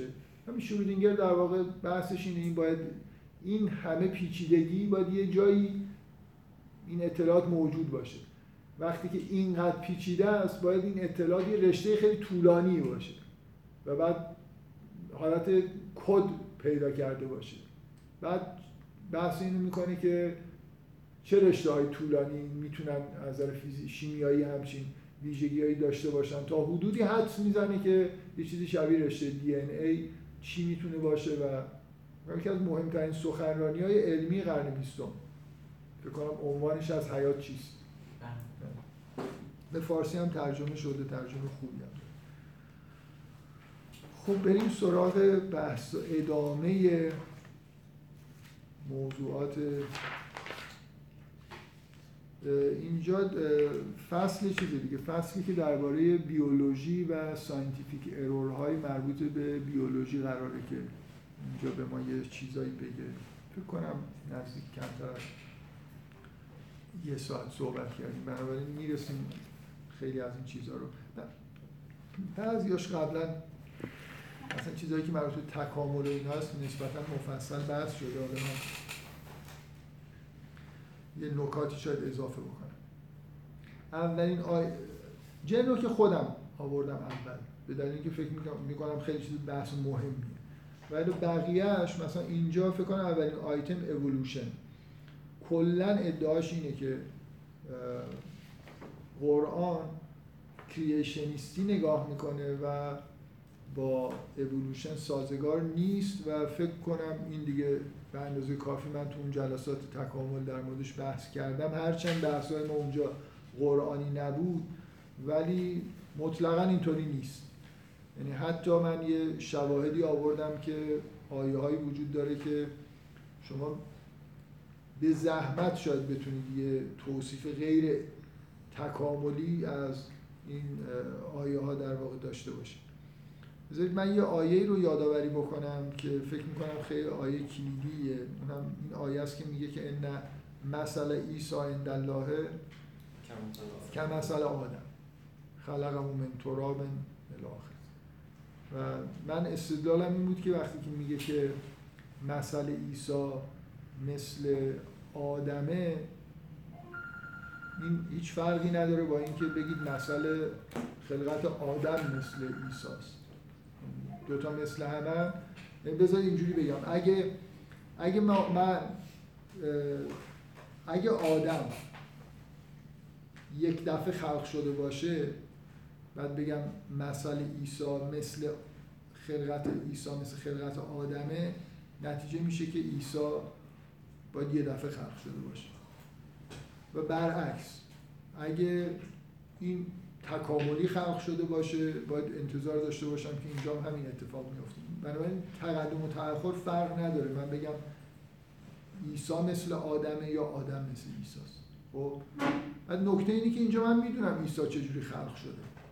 مفصلا در قرآن خیلی رئالیستی به من گفته شده که آره یه حضرت مریمی بوده و بکرزایی کرده و یه فرشته ای اومده و بهش بشارت داده و الاخر بنابراین در حالی که این آیه اینطوری ذهن من انگار داره هدایت می‌کنه که از خلقت آدم یه چیزی به خلقت عیسی از روی اون یه چیزی در مورد این بفهمم اتفاق برعکسش هم می‌تونه بیفته دیگه. من اینو کمابیش توصیفش تو قرآن دیدم می‌تونم حالا نتیجه بگیرم که اونجا هم یه همچین اتفاقی افتاد و اتفاقا این که بعدش گفته میشه که ان مثل عیسی عند الله که مثل آدم خلقه من تراب. در مورد آدم داره میگه که اینو از خاک خلق کردیم. خب مگه عیسی رو از خاک خلق کرده خود خدا اون توصیفی که تو قرآن در مورد به وجود اومدن عیسی هست تو در نظر بگیری. این آیه به وضوح داره به شما اینو میفهمونه که بابا این خلقه من تراب منظور این نیست که مثل مجسمه اینو ساختیم توش فوت کردیم. اگه اینجوری بود هیچ شباهتی به عیسی نداشت. من منظورم می‌فهمید اینو یکی دو بار توی جلسات قبل گفتم فکر می‌کنم خیلی استدلال ساده ایه برای اینکه کلا ببینید توی قرآن خیلی چیزا اینطوری بیان میشه که مثلا ما باد رو میفرستیم باران رو میفرستیم یا مثلا انسان از خاک خلق شده. این در مورد حضرت آدم نیست. شما هم از خاک خلق شدید. یعنی کلا این از خاک خلق شده بودن یه چیزی در مورد همه موجودات انگار همه موجودات زنده یه جوری صادقه. در مورد همه انسان ها صادقه. من که می‌دونم از خاک خلق نشدم. من می‌دونم حضرت عیسی هم از خاک خلق نشده به اون معنای کاریکاتوری که یه گلی رو مثلا شبیه آدم کرده باشن بعد فوت کرده باشن و این تبدیل شده باشه به یه موجود زنده. بنابراین این آیه به وضوح در واقع به شما می‌تونه بذارید یه تئوری برای خودتون بسازید. اینو یادم نمیاد تو جلسات قبل گفتم یا نه.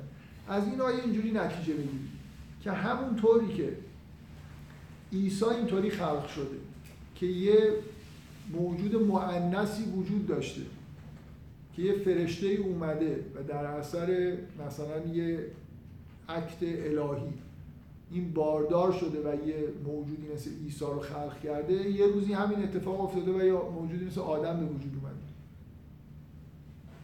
یه موجود زنده ای وجود داشته که حالا اون شاید آدم ببین ببخشید من این حرف رو می‌زنم این اگه حرفای جلسات مسیحیت اینا رو گوش کرده باشید براتون عجیب نیست.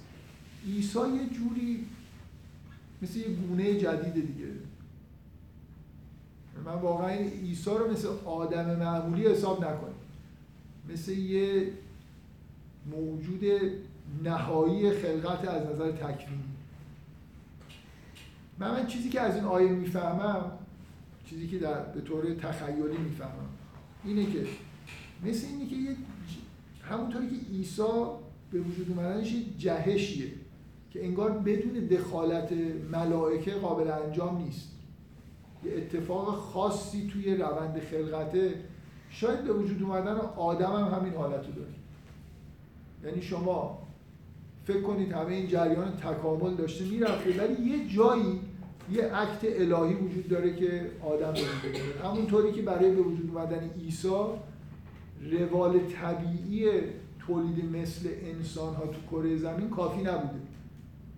مثل یه دفعه یه جهش که می‌خواد اتفاق بیفته انگار باید یه کار خاصی می‌تونی یه نفر بگه بله تکامل داشته سیرش طی شده همه چیز طبیعی بوده ولی به وجود اومدن اولین انسان یه اتفاق خاص مثلا الهی. فرشته اومده و مثلا یه اتفاق افتاده. این آیه همچین توصیفی داره می‌کنه. هیچ سازگاری با کریشنیسم به معنای اینکه آدم رو از کوزه خلق کرد از ببخشید گل کوزهگری به این معنا که مجسمه ساختن توش فوت کردن چون اگه اینجوری باشه هیچ شباهتی به عیسی نداره. میگن این آیه جاییه که حالا میگن که من این میگن ها خیلی اعتبار نداره. میگن که در جواب مسیحی ها گفته شده که شباهت بین عیسی و آدم اینه که پدر ندارن.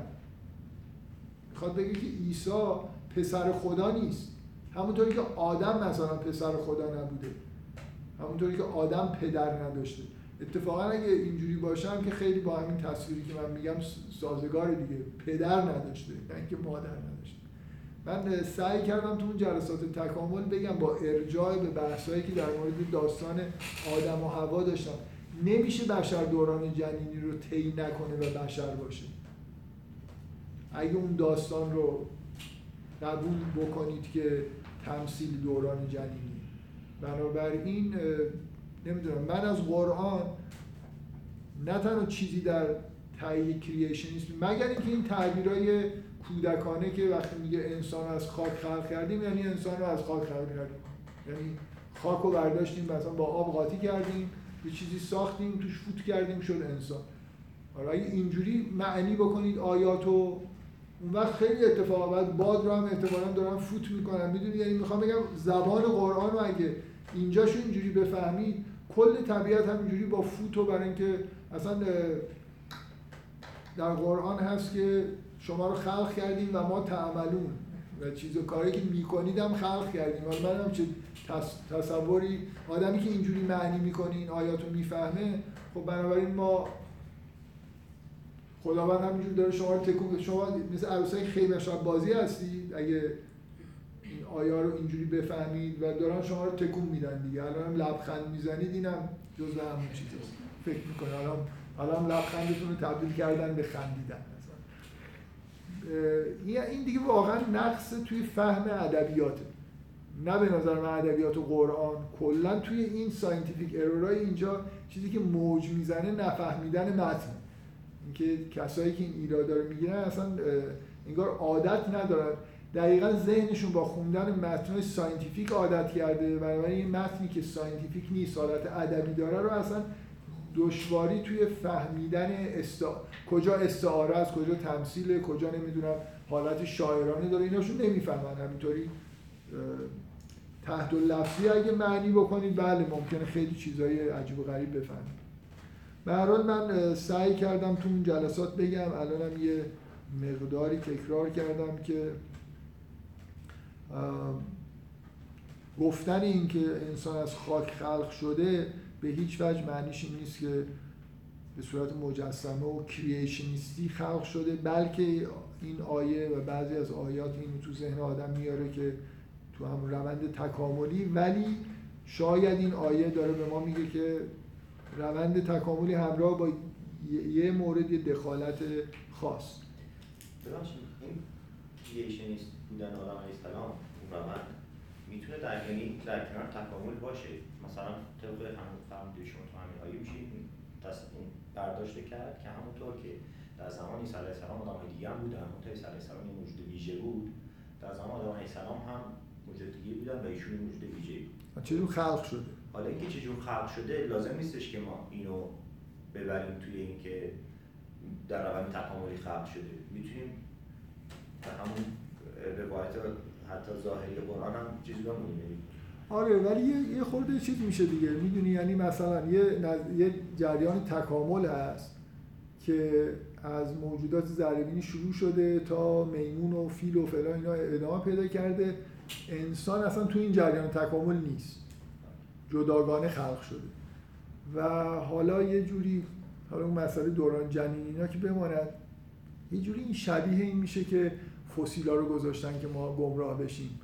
یعنی میگن این فسیل های مثلا دایناسور و اینا میگن اصلا اینا وجود نداشتن. اینا رو شیطان اونجا قرار یعنی این جریان تکامل برای چیه پس؟ می‌دونی می‌خوام بگم همه چیز به نظر میاد که تو این جریان بعد یه دفعه اونو جداگانه کوزهگری کرده باشن. یه خورده من نمی‌خوام بگم شما می‌تونی احتمال بدی ولی یه خورده شگفت انگیزه دیگه واقعا. مثل اینکه جریان خلقت همه موجودات تا همین خیشاوندی ها رو می‌بینیم در مورد انسان یه دفعه از نوع یه کار دیگه انجام شده که خیلی دی ان ایشو من نمی‌دونم از کجا دوباره ساختن. می‌دونی یه خورده می‌خوام بگم که شباهتش هم به خلقت عیسی از بین میره باور کن. یعنی اون آیه هم یه جوری بیمعنی میشه که این چه شباهتی به اون داره. به نظر من این تصور که بعضی از مفسرین هم متاسفانه این تصور رو دارن به دلیل همینی که میگه که خلق من تراب. یعنی این تصور از اینجا اومده که یه جوری تحت لفظی فکر می‌کنن که آدم از گل خلق شده یعنی اینکه مستقیما از گل در یه فرایند معجزه آسا خلق شده. و از اینجا میاد که نه از این آیه از اینجا که خوششون نمیاد انگار ما در ادامه حیوانات باشیم. می‌دونی؟ یه چیزایی آخه به نظرم شواهدی تو آیات میشه پیدا کرد که خیلی اینو بیشتر می‌کنه. مثلا همین که گفتگوی با ملائکه بله. تو آیه سوره بقره خب اون اول میگن که یعنی شاید یه تجربه داشتن از یه همچین موجوداتی پیشنهاد می‌کنه که خب پس یه روندی بوده. ولی حالا خدا می‌خواد یک موجود جدیدی رو خلق کنه. حالا که این خلقت به چه شکله شاید مثل همون عیسی من فکر نمی کنم من فکر نمی کنم اون دیالوگ نشان دهنده اینه که ملائکه تجربه ای در مورد موجودات مشابه داره. از اینجا که خداوند میگه می‌خوام خلیفه بذارم می‌فهمن که فساد ایجاد میشه. یعنی مثل اینکه همین رو می‌فهمن که این موجود قرار اختیار داشته باشه.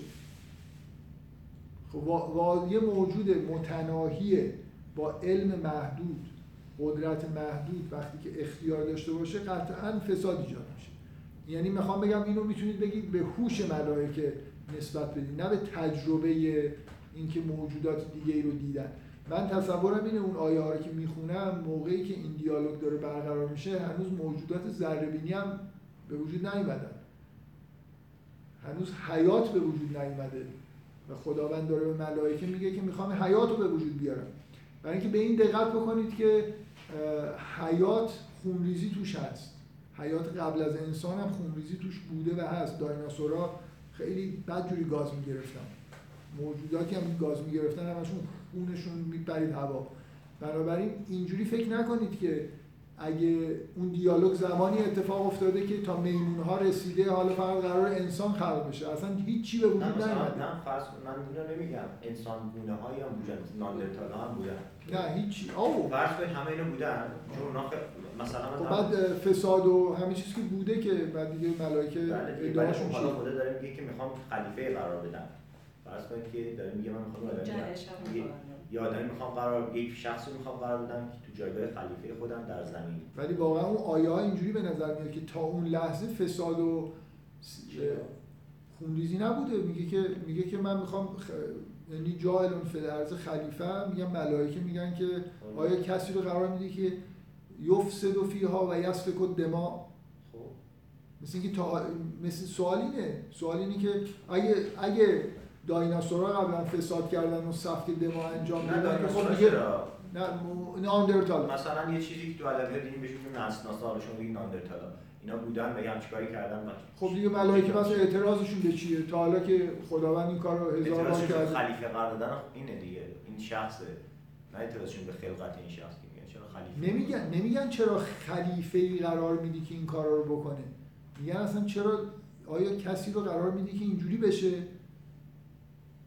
واقعا اون آیه رو می‌خونید به نظر میاد تا اون لحظه فساد و خونریزی وجود نداره.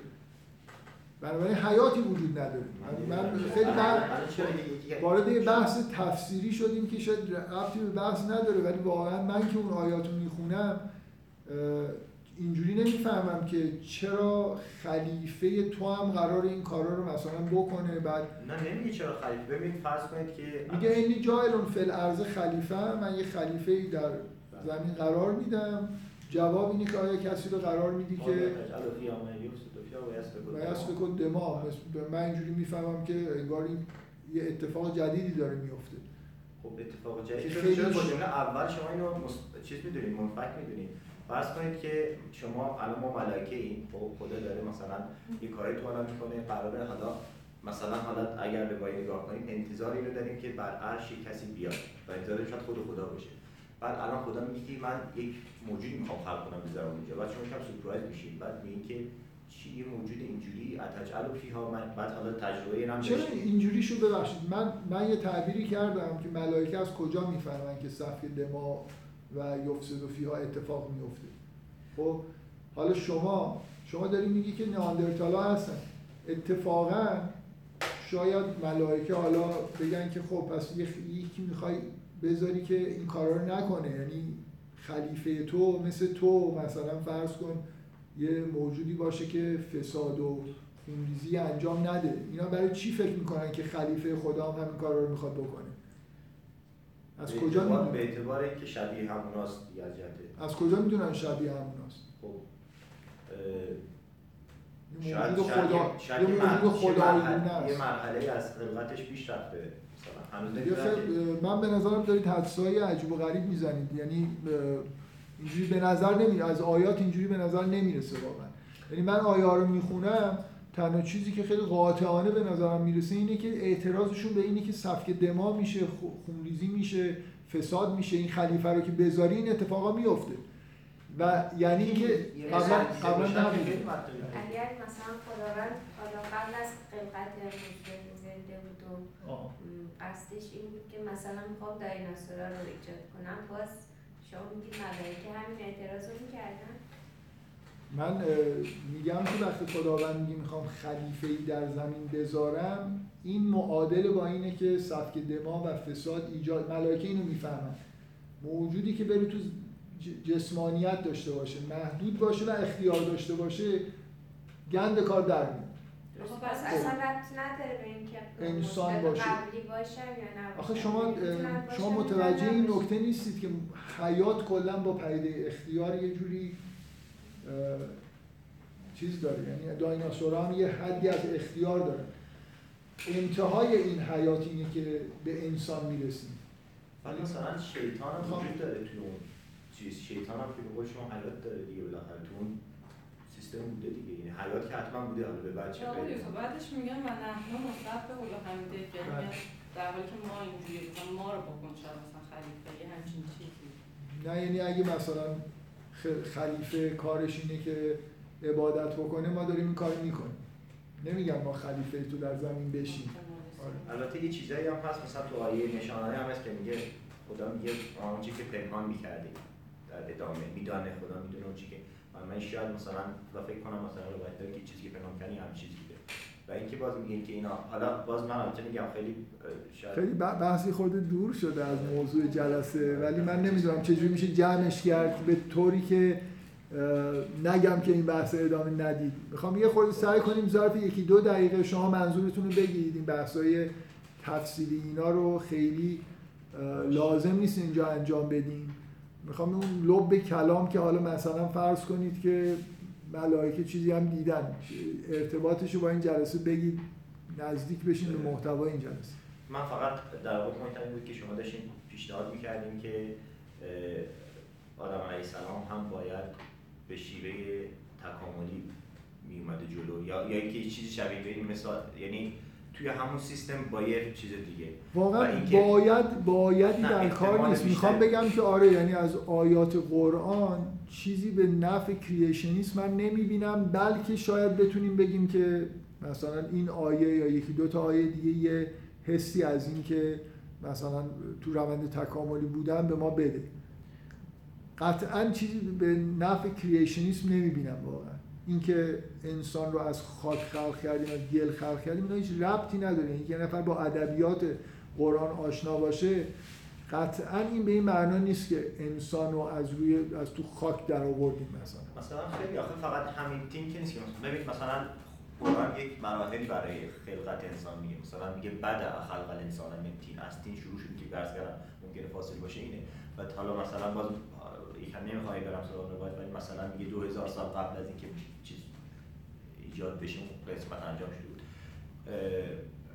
و اینکه بعد مثلا سرورنام می‌کنه کار مختلف می‌کنه این به نظر یه سیر خلقتی براش وجود داره و این دفعی نیست.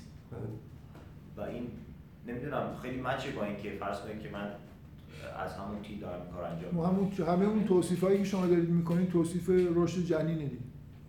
مثلا تمام اونایی که میگن که ما از بعد مثلا میگه ثم جعل نسله از این طریق. یعنی انگار که دو مرحله داشته. میگه ما اینو از تیم خلق کردیم.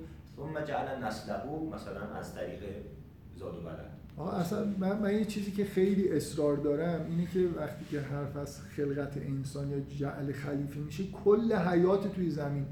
یعنی هیچ چیزی به غیر از انسان در زمین انگار خلق نشده اینجوری فکر کنید همش قبل از اینکه داستان آدم و حوا توی سوره بقره بیاد یه آیه هست که میگه که همه چیزهایی که در زمین هست رو برای شما خلق کرد. این شامل موجودات زنده هم میشه. این معنیش این نیست که من من سوالم از شما اینه دایناسورا رو خداوند چرا برای ما خلق کرد؟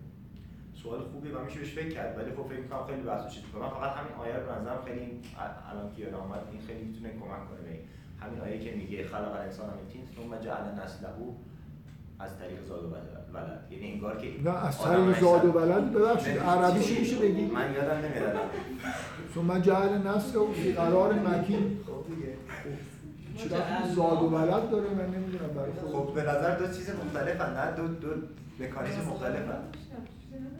نه؟ انسان رو از خاک خلق کردیم. آدم رو از تیم خلق کردیم. و نسلش رو در قرار آره. تمام موجودات زنده همین خاصیت رو دارن دیگه. یعنی از خاک برآمدن و نسلشون در یه چیزی قرار داده شده در زاد و بلد. نمی‌دونم برای شما. حالا بگذاریم به هر حال حداقل این این بحث حسنش اینه که شما بدونید که کریشنیسم در بین مفسرین قرآن طرفدارانی داره. با بعضی از آیات من من همیشه من میگم که هیچ آیه کریشنیسم رو تایید نمی‌کنه بلکه مثلا آیاتی هست که اینجوری. ولی خب مفسرینی بودن که همین الان هم هستن که فکر می‌کنن که بعضی از آیات قرآن این نتیجه در واقع از ازشون به دست میاد که انسان تو روند تکاملی در انسان ها انسان در روند تکاملی خلق نشده. بنابراین همینجوری که ایشون میگه یه عده معتقدن که اصلا نظریه تکامل ربطی به قرآن نداره. همه موجودات از رو همدیگه تکامل پیدا کردن. ولی انسان یه جور خاصی مثلا به طور استثنایی از خاک خلق شد. این هم یه نظریه است که بیش از این که با قرآن سازگار نباشه با با حقایقی که ما نمی‌خوام بگم با علم با چیزایی که ما می‌دونیم سازگار نیست. یعنی یه اما به این فکر کنید که این دایناسورها برای ما چرا خلق شدن. ما اصلا دایناسورها نه دیدیم نه. در اگه تکاملی فکر کنید دایناسورها پیش زمینه ظهور انسانن. میشه استدلال کرد که اینا باید باشن تا انسان به وجود بیاد.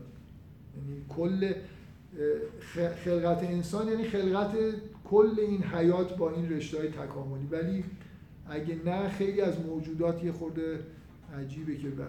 حالا به هر حال این بحث وجود داره. من خیلی نمی‌خوام وارد این بحث ها بشم. بفرمایید. گفتیم عیسی تفاوت داره با آه این دیگه من اینا رو یه جلساتی خیلی مفصل من بحث کردم. عیسی رو یه موجود استثنایی خاص. توانایی های دیگه داشت. اصلا خیلی از پیامبران توانایی های دیگه داشتن. ولی عیسی توصیفش تو قرآن مثل نقطه نهایت خلقت تکوینی انسانه. مثل یه من حالا بدون چیز میگم بدون اقراق مثل اینکه اصلا یه گونه دیگه است. مثل اینکه یه بار من این حرف رو زدم فکر کنم این نقل قول رو هم گفتم. که یه دانشمندی گفته من تعجب می‌کنم از زیست شناسا که چرا به وجود اومدن یه آدمی مثل فون نویمان رو که ریاضیدان خیلی برجسته ای بوده به معنای به وجود اومدن یه گونه جدید نمی‌گیرن. این هم انسان حساب می‌کنن. یه جوری آدم نبوده مثلا. به دلیل توانایی های خاصی که داشته از مغزش. عیسی یه جوری مثل که یه تفاوتی داره که شما می‌تونید بگید انگار اصلا یه گونه‌زایی انگار اتفاق افتاده. برای همین شباهت داره به آدم. این گونه ادامه نه چه ادامه ای نه بله. نهایتشه آره یه نقطه سینگولاره دیگه. حالا به هر حال یه همچین توصیفی به نظر میاد از قرآن یه همچین توصیفاتش در مورد حضرت عیسی یه همچین چیزی برمیاد. یه دفعه مثل یه جهش توی روند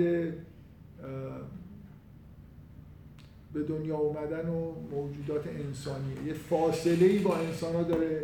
ازدواج نمی‌کنه. اصلا جنسیت انگار براش معنی نداره. یه جوریه دیگه. بالاخره یه حالتهای غیر عادی داره که چرا معنی یه جورایی معنی نداره. ازدواج نمی‌کنه. تولید نسل نداره. می‌خوام بگم حالا من در مورد اینکه جنسیت براش معنی جنسیت براش معنا نداره. به همون معنایی که آدم هوشیار نبود نسبت به جنسیت خودش. و همه کاری که ابلیس کرد این بود که سوعاتش رو بهش مثلا نشون بده. مثل اینکه آگاهی نسبت به جنسیت پیدا بکنه. این حبود چجوری اتفاق افتاده؟ عیسی انسان حبود نکرده است. مثلا حبود نمی‌کنه. وارد زمین میشه ولی بدون اینکه انگار اون روند حبود رو طی بکنه.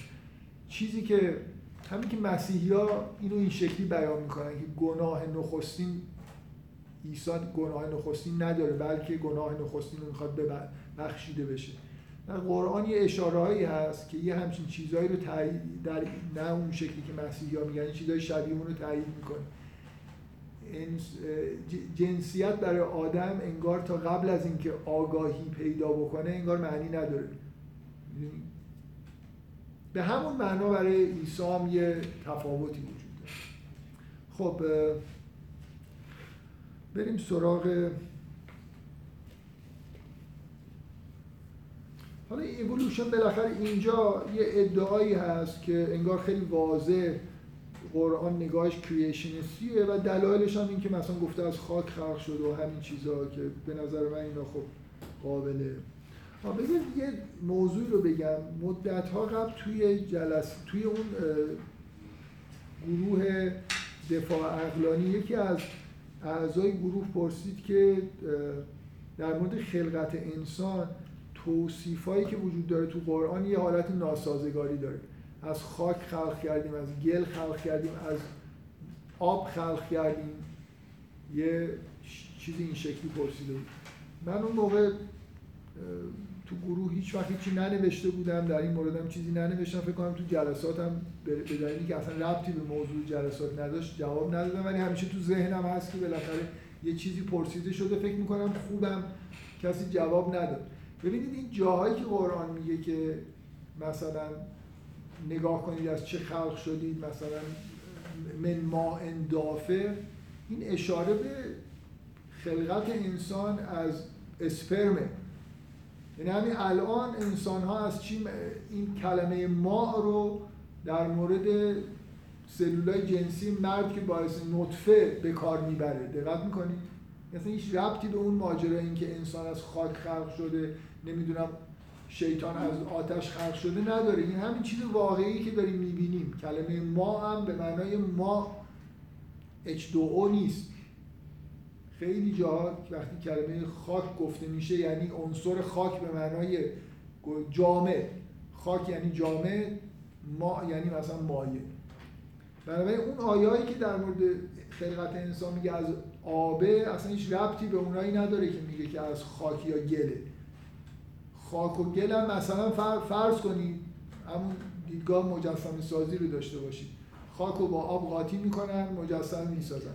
حالا من می‌تونم بگم از خاک خلق کردم می‌تونم بگم از گل خلق کردم.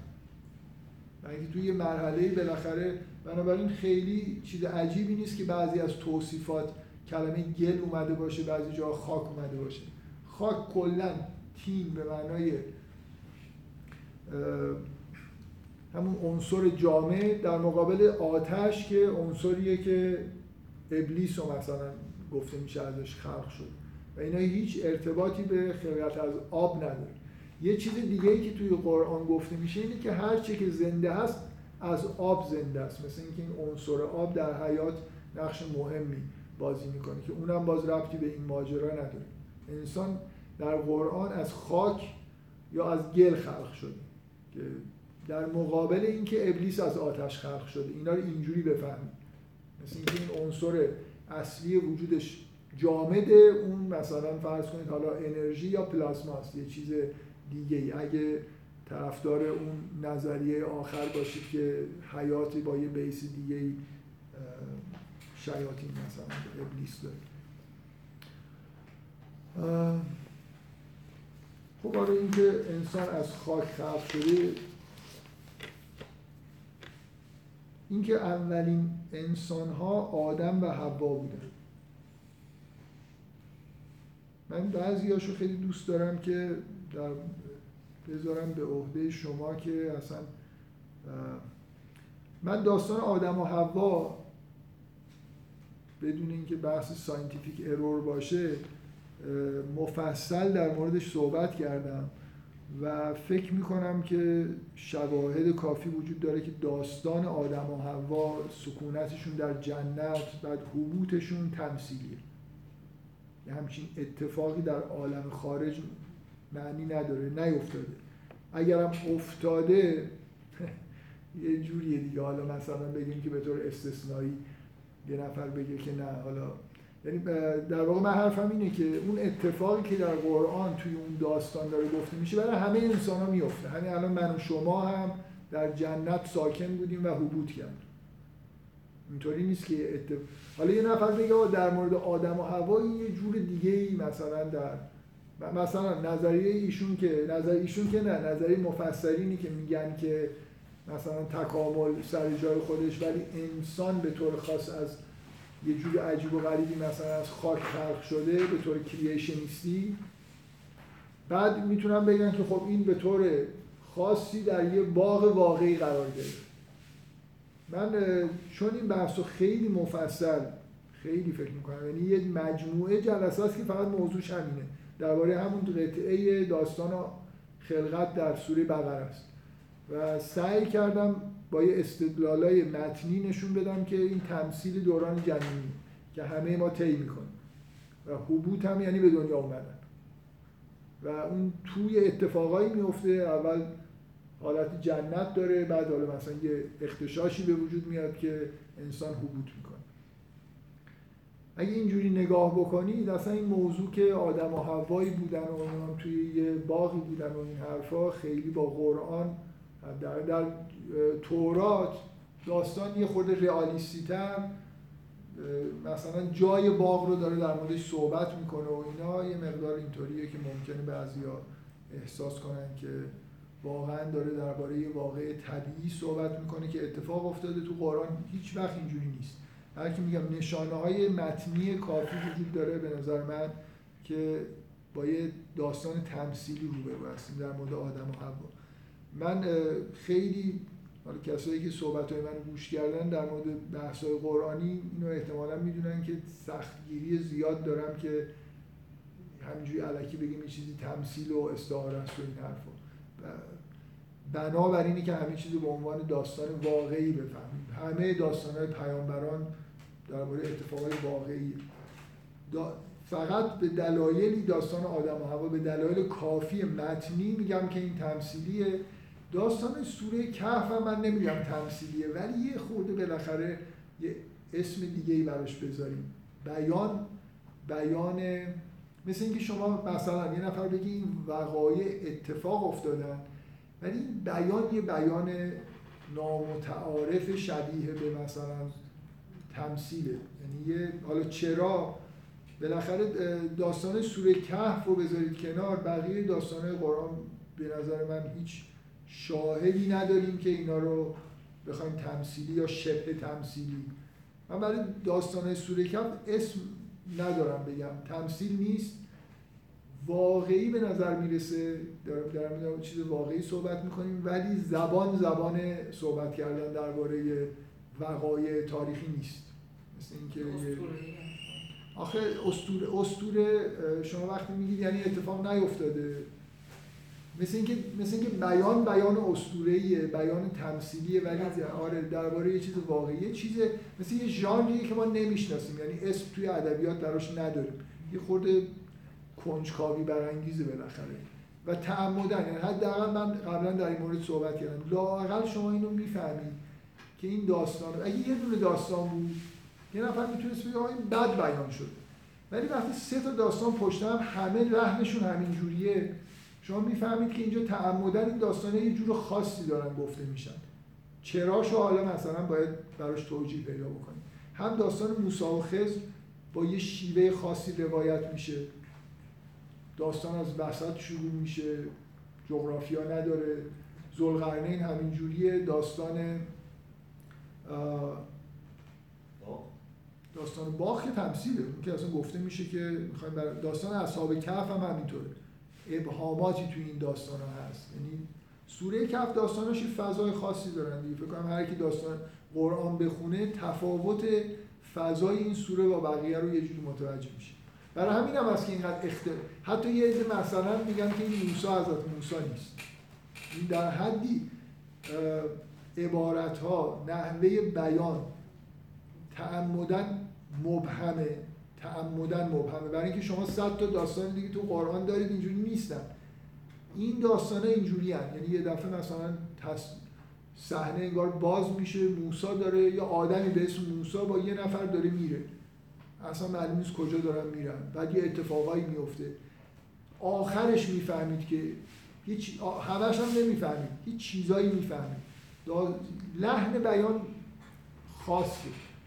اینو اگه بذاریم کنار تنها داستان تمثیلی و قرآن داستان آدم و حواس بنظرم که دلایلش هم سعی کردم بگم که چرا از لحاظ متنی اینجوری به نظر می‌رسه. بریم سراغ ارورهای جنین شناسی جنین شناسی خیلی بامزه است دیگه. طرفین کسایی که ارور پیدا می‌کنن و کسایی که میر- میراکل پیدا می‌کنن جفتشون خیلی اصرار دارن. البته واقعیتش من فکر می‌کنم اگه متون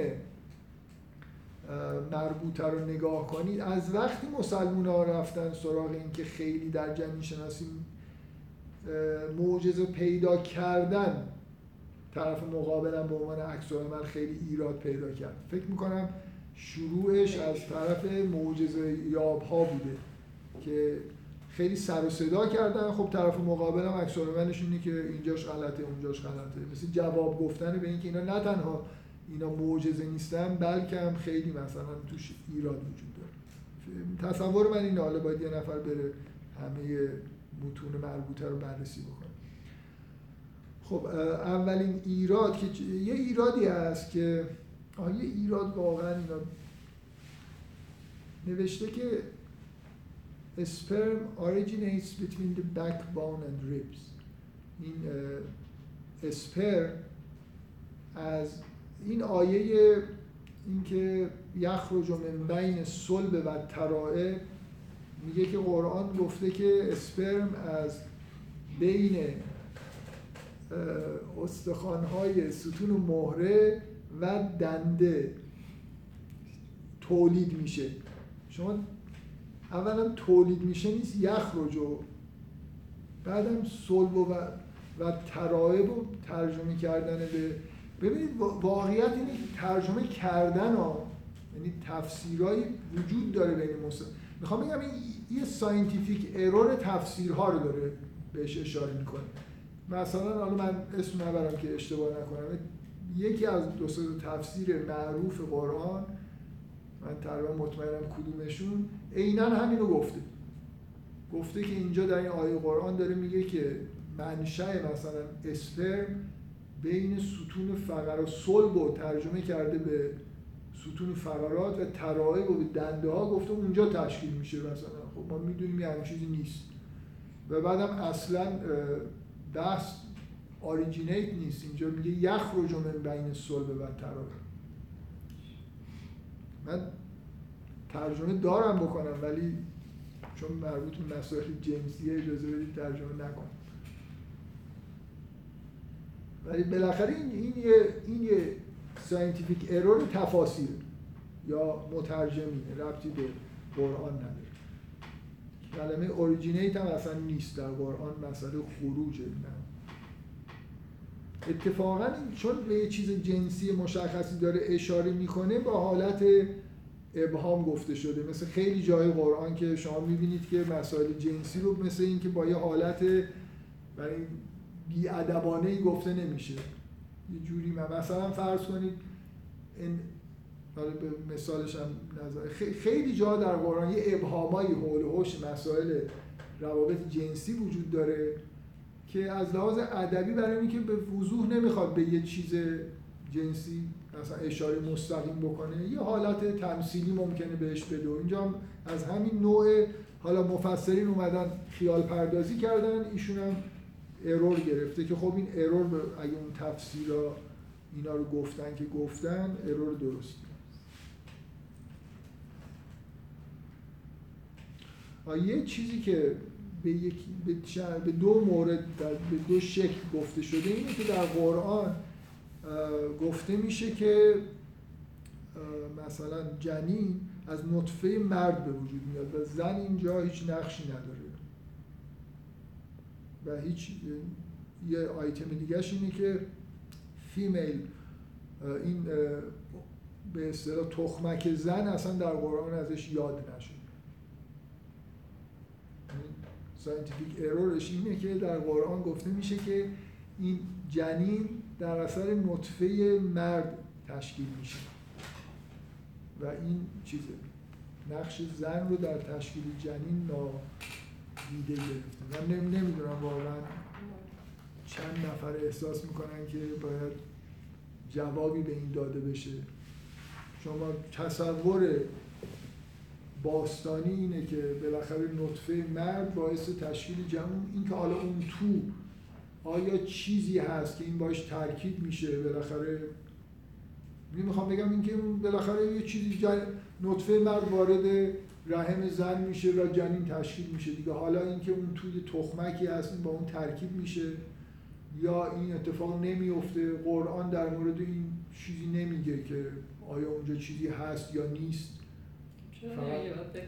آه چی؟ یعنی این مثل اینه که مثلا به کروی بودن زمین به کروی بودن زمین اشاره نمیشه در قرآن. باید اشاره بشه حتما.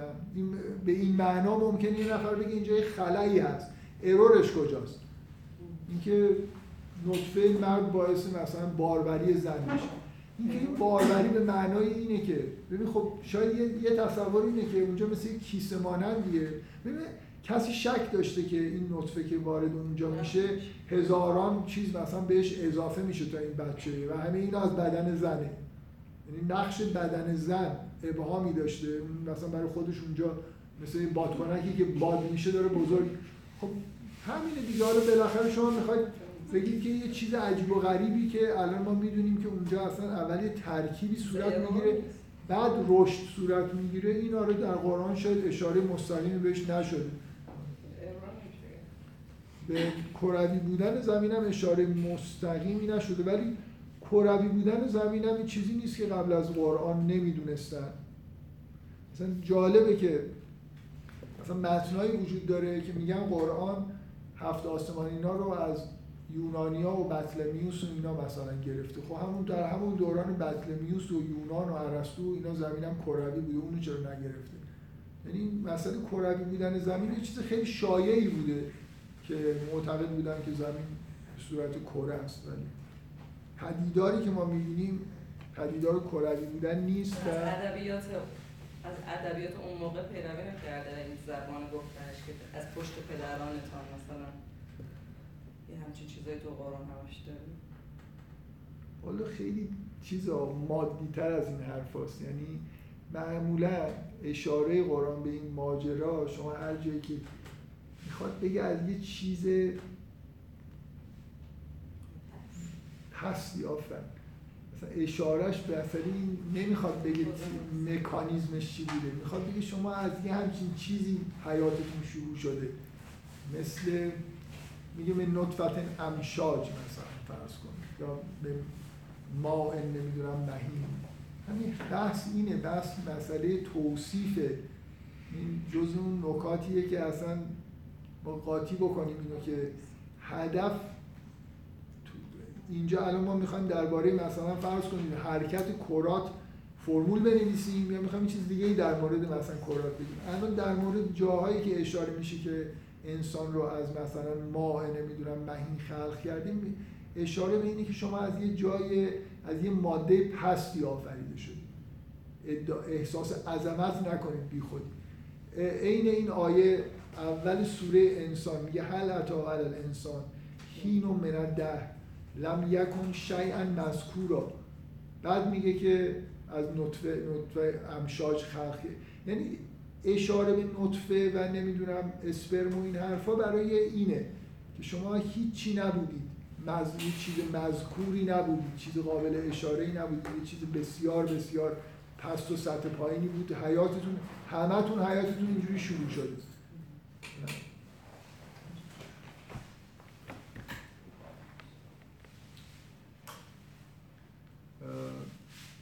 فکر کنم باید تموم کنم ساعت هشت.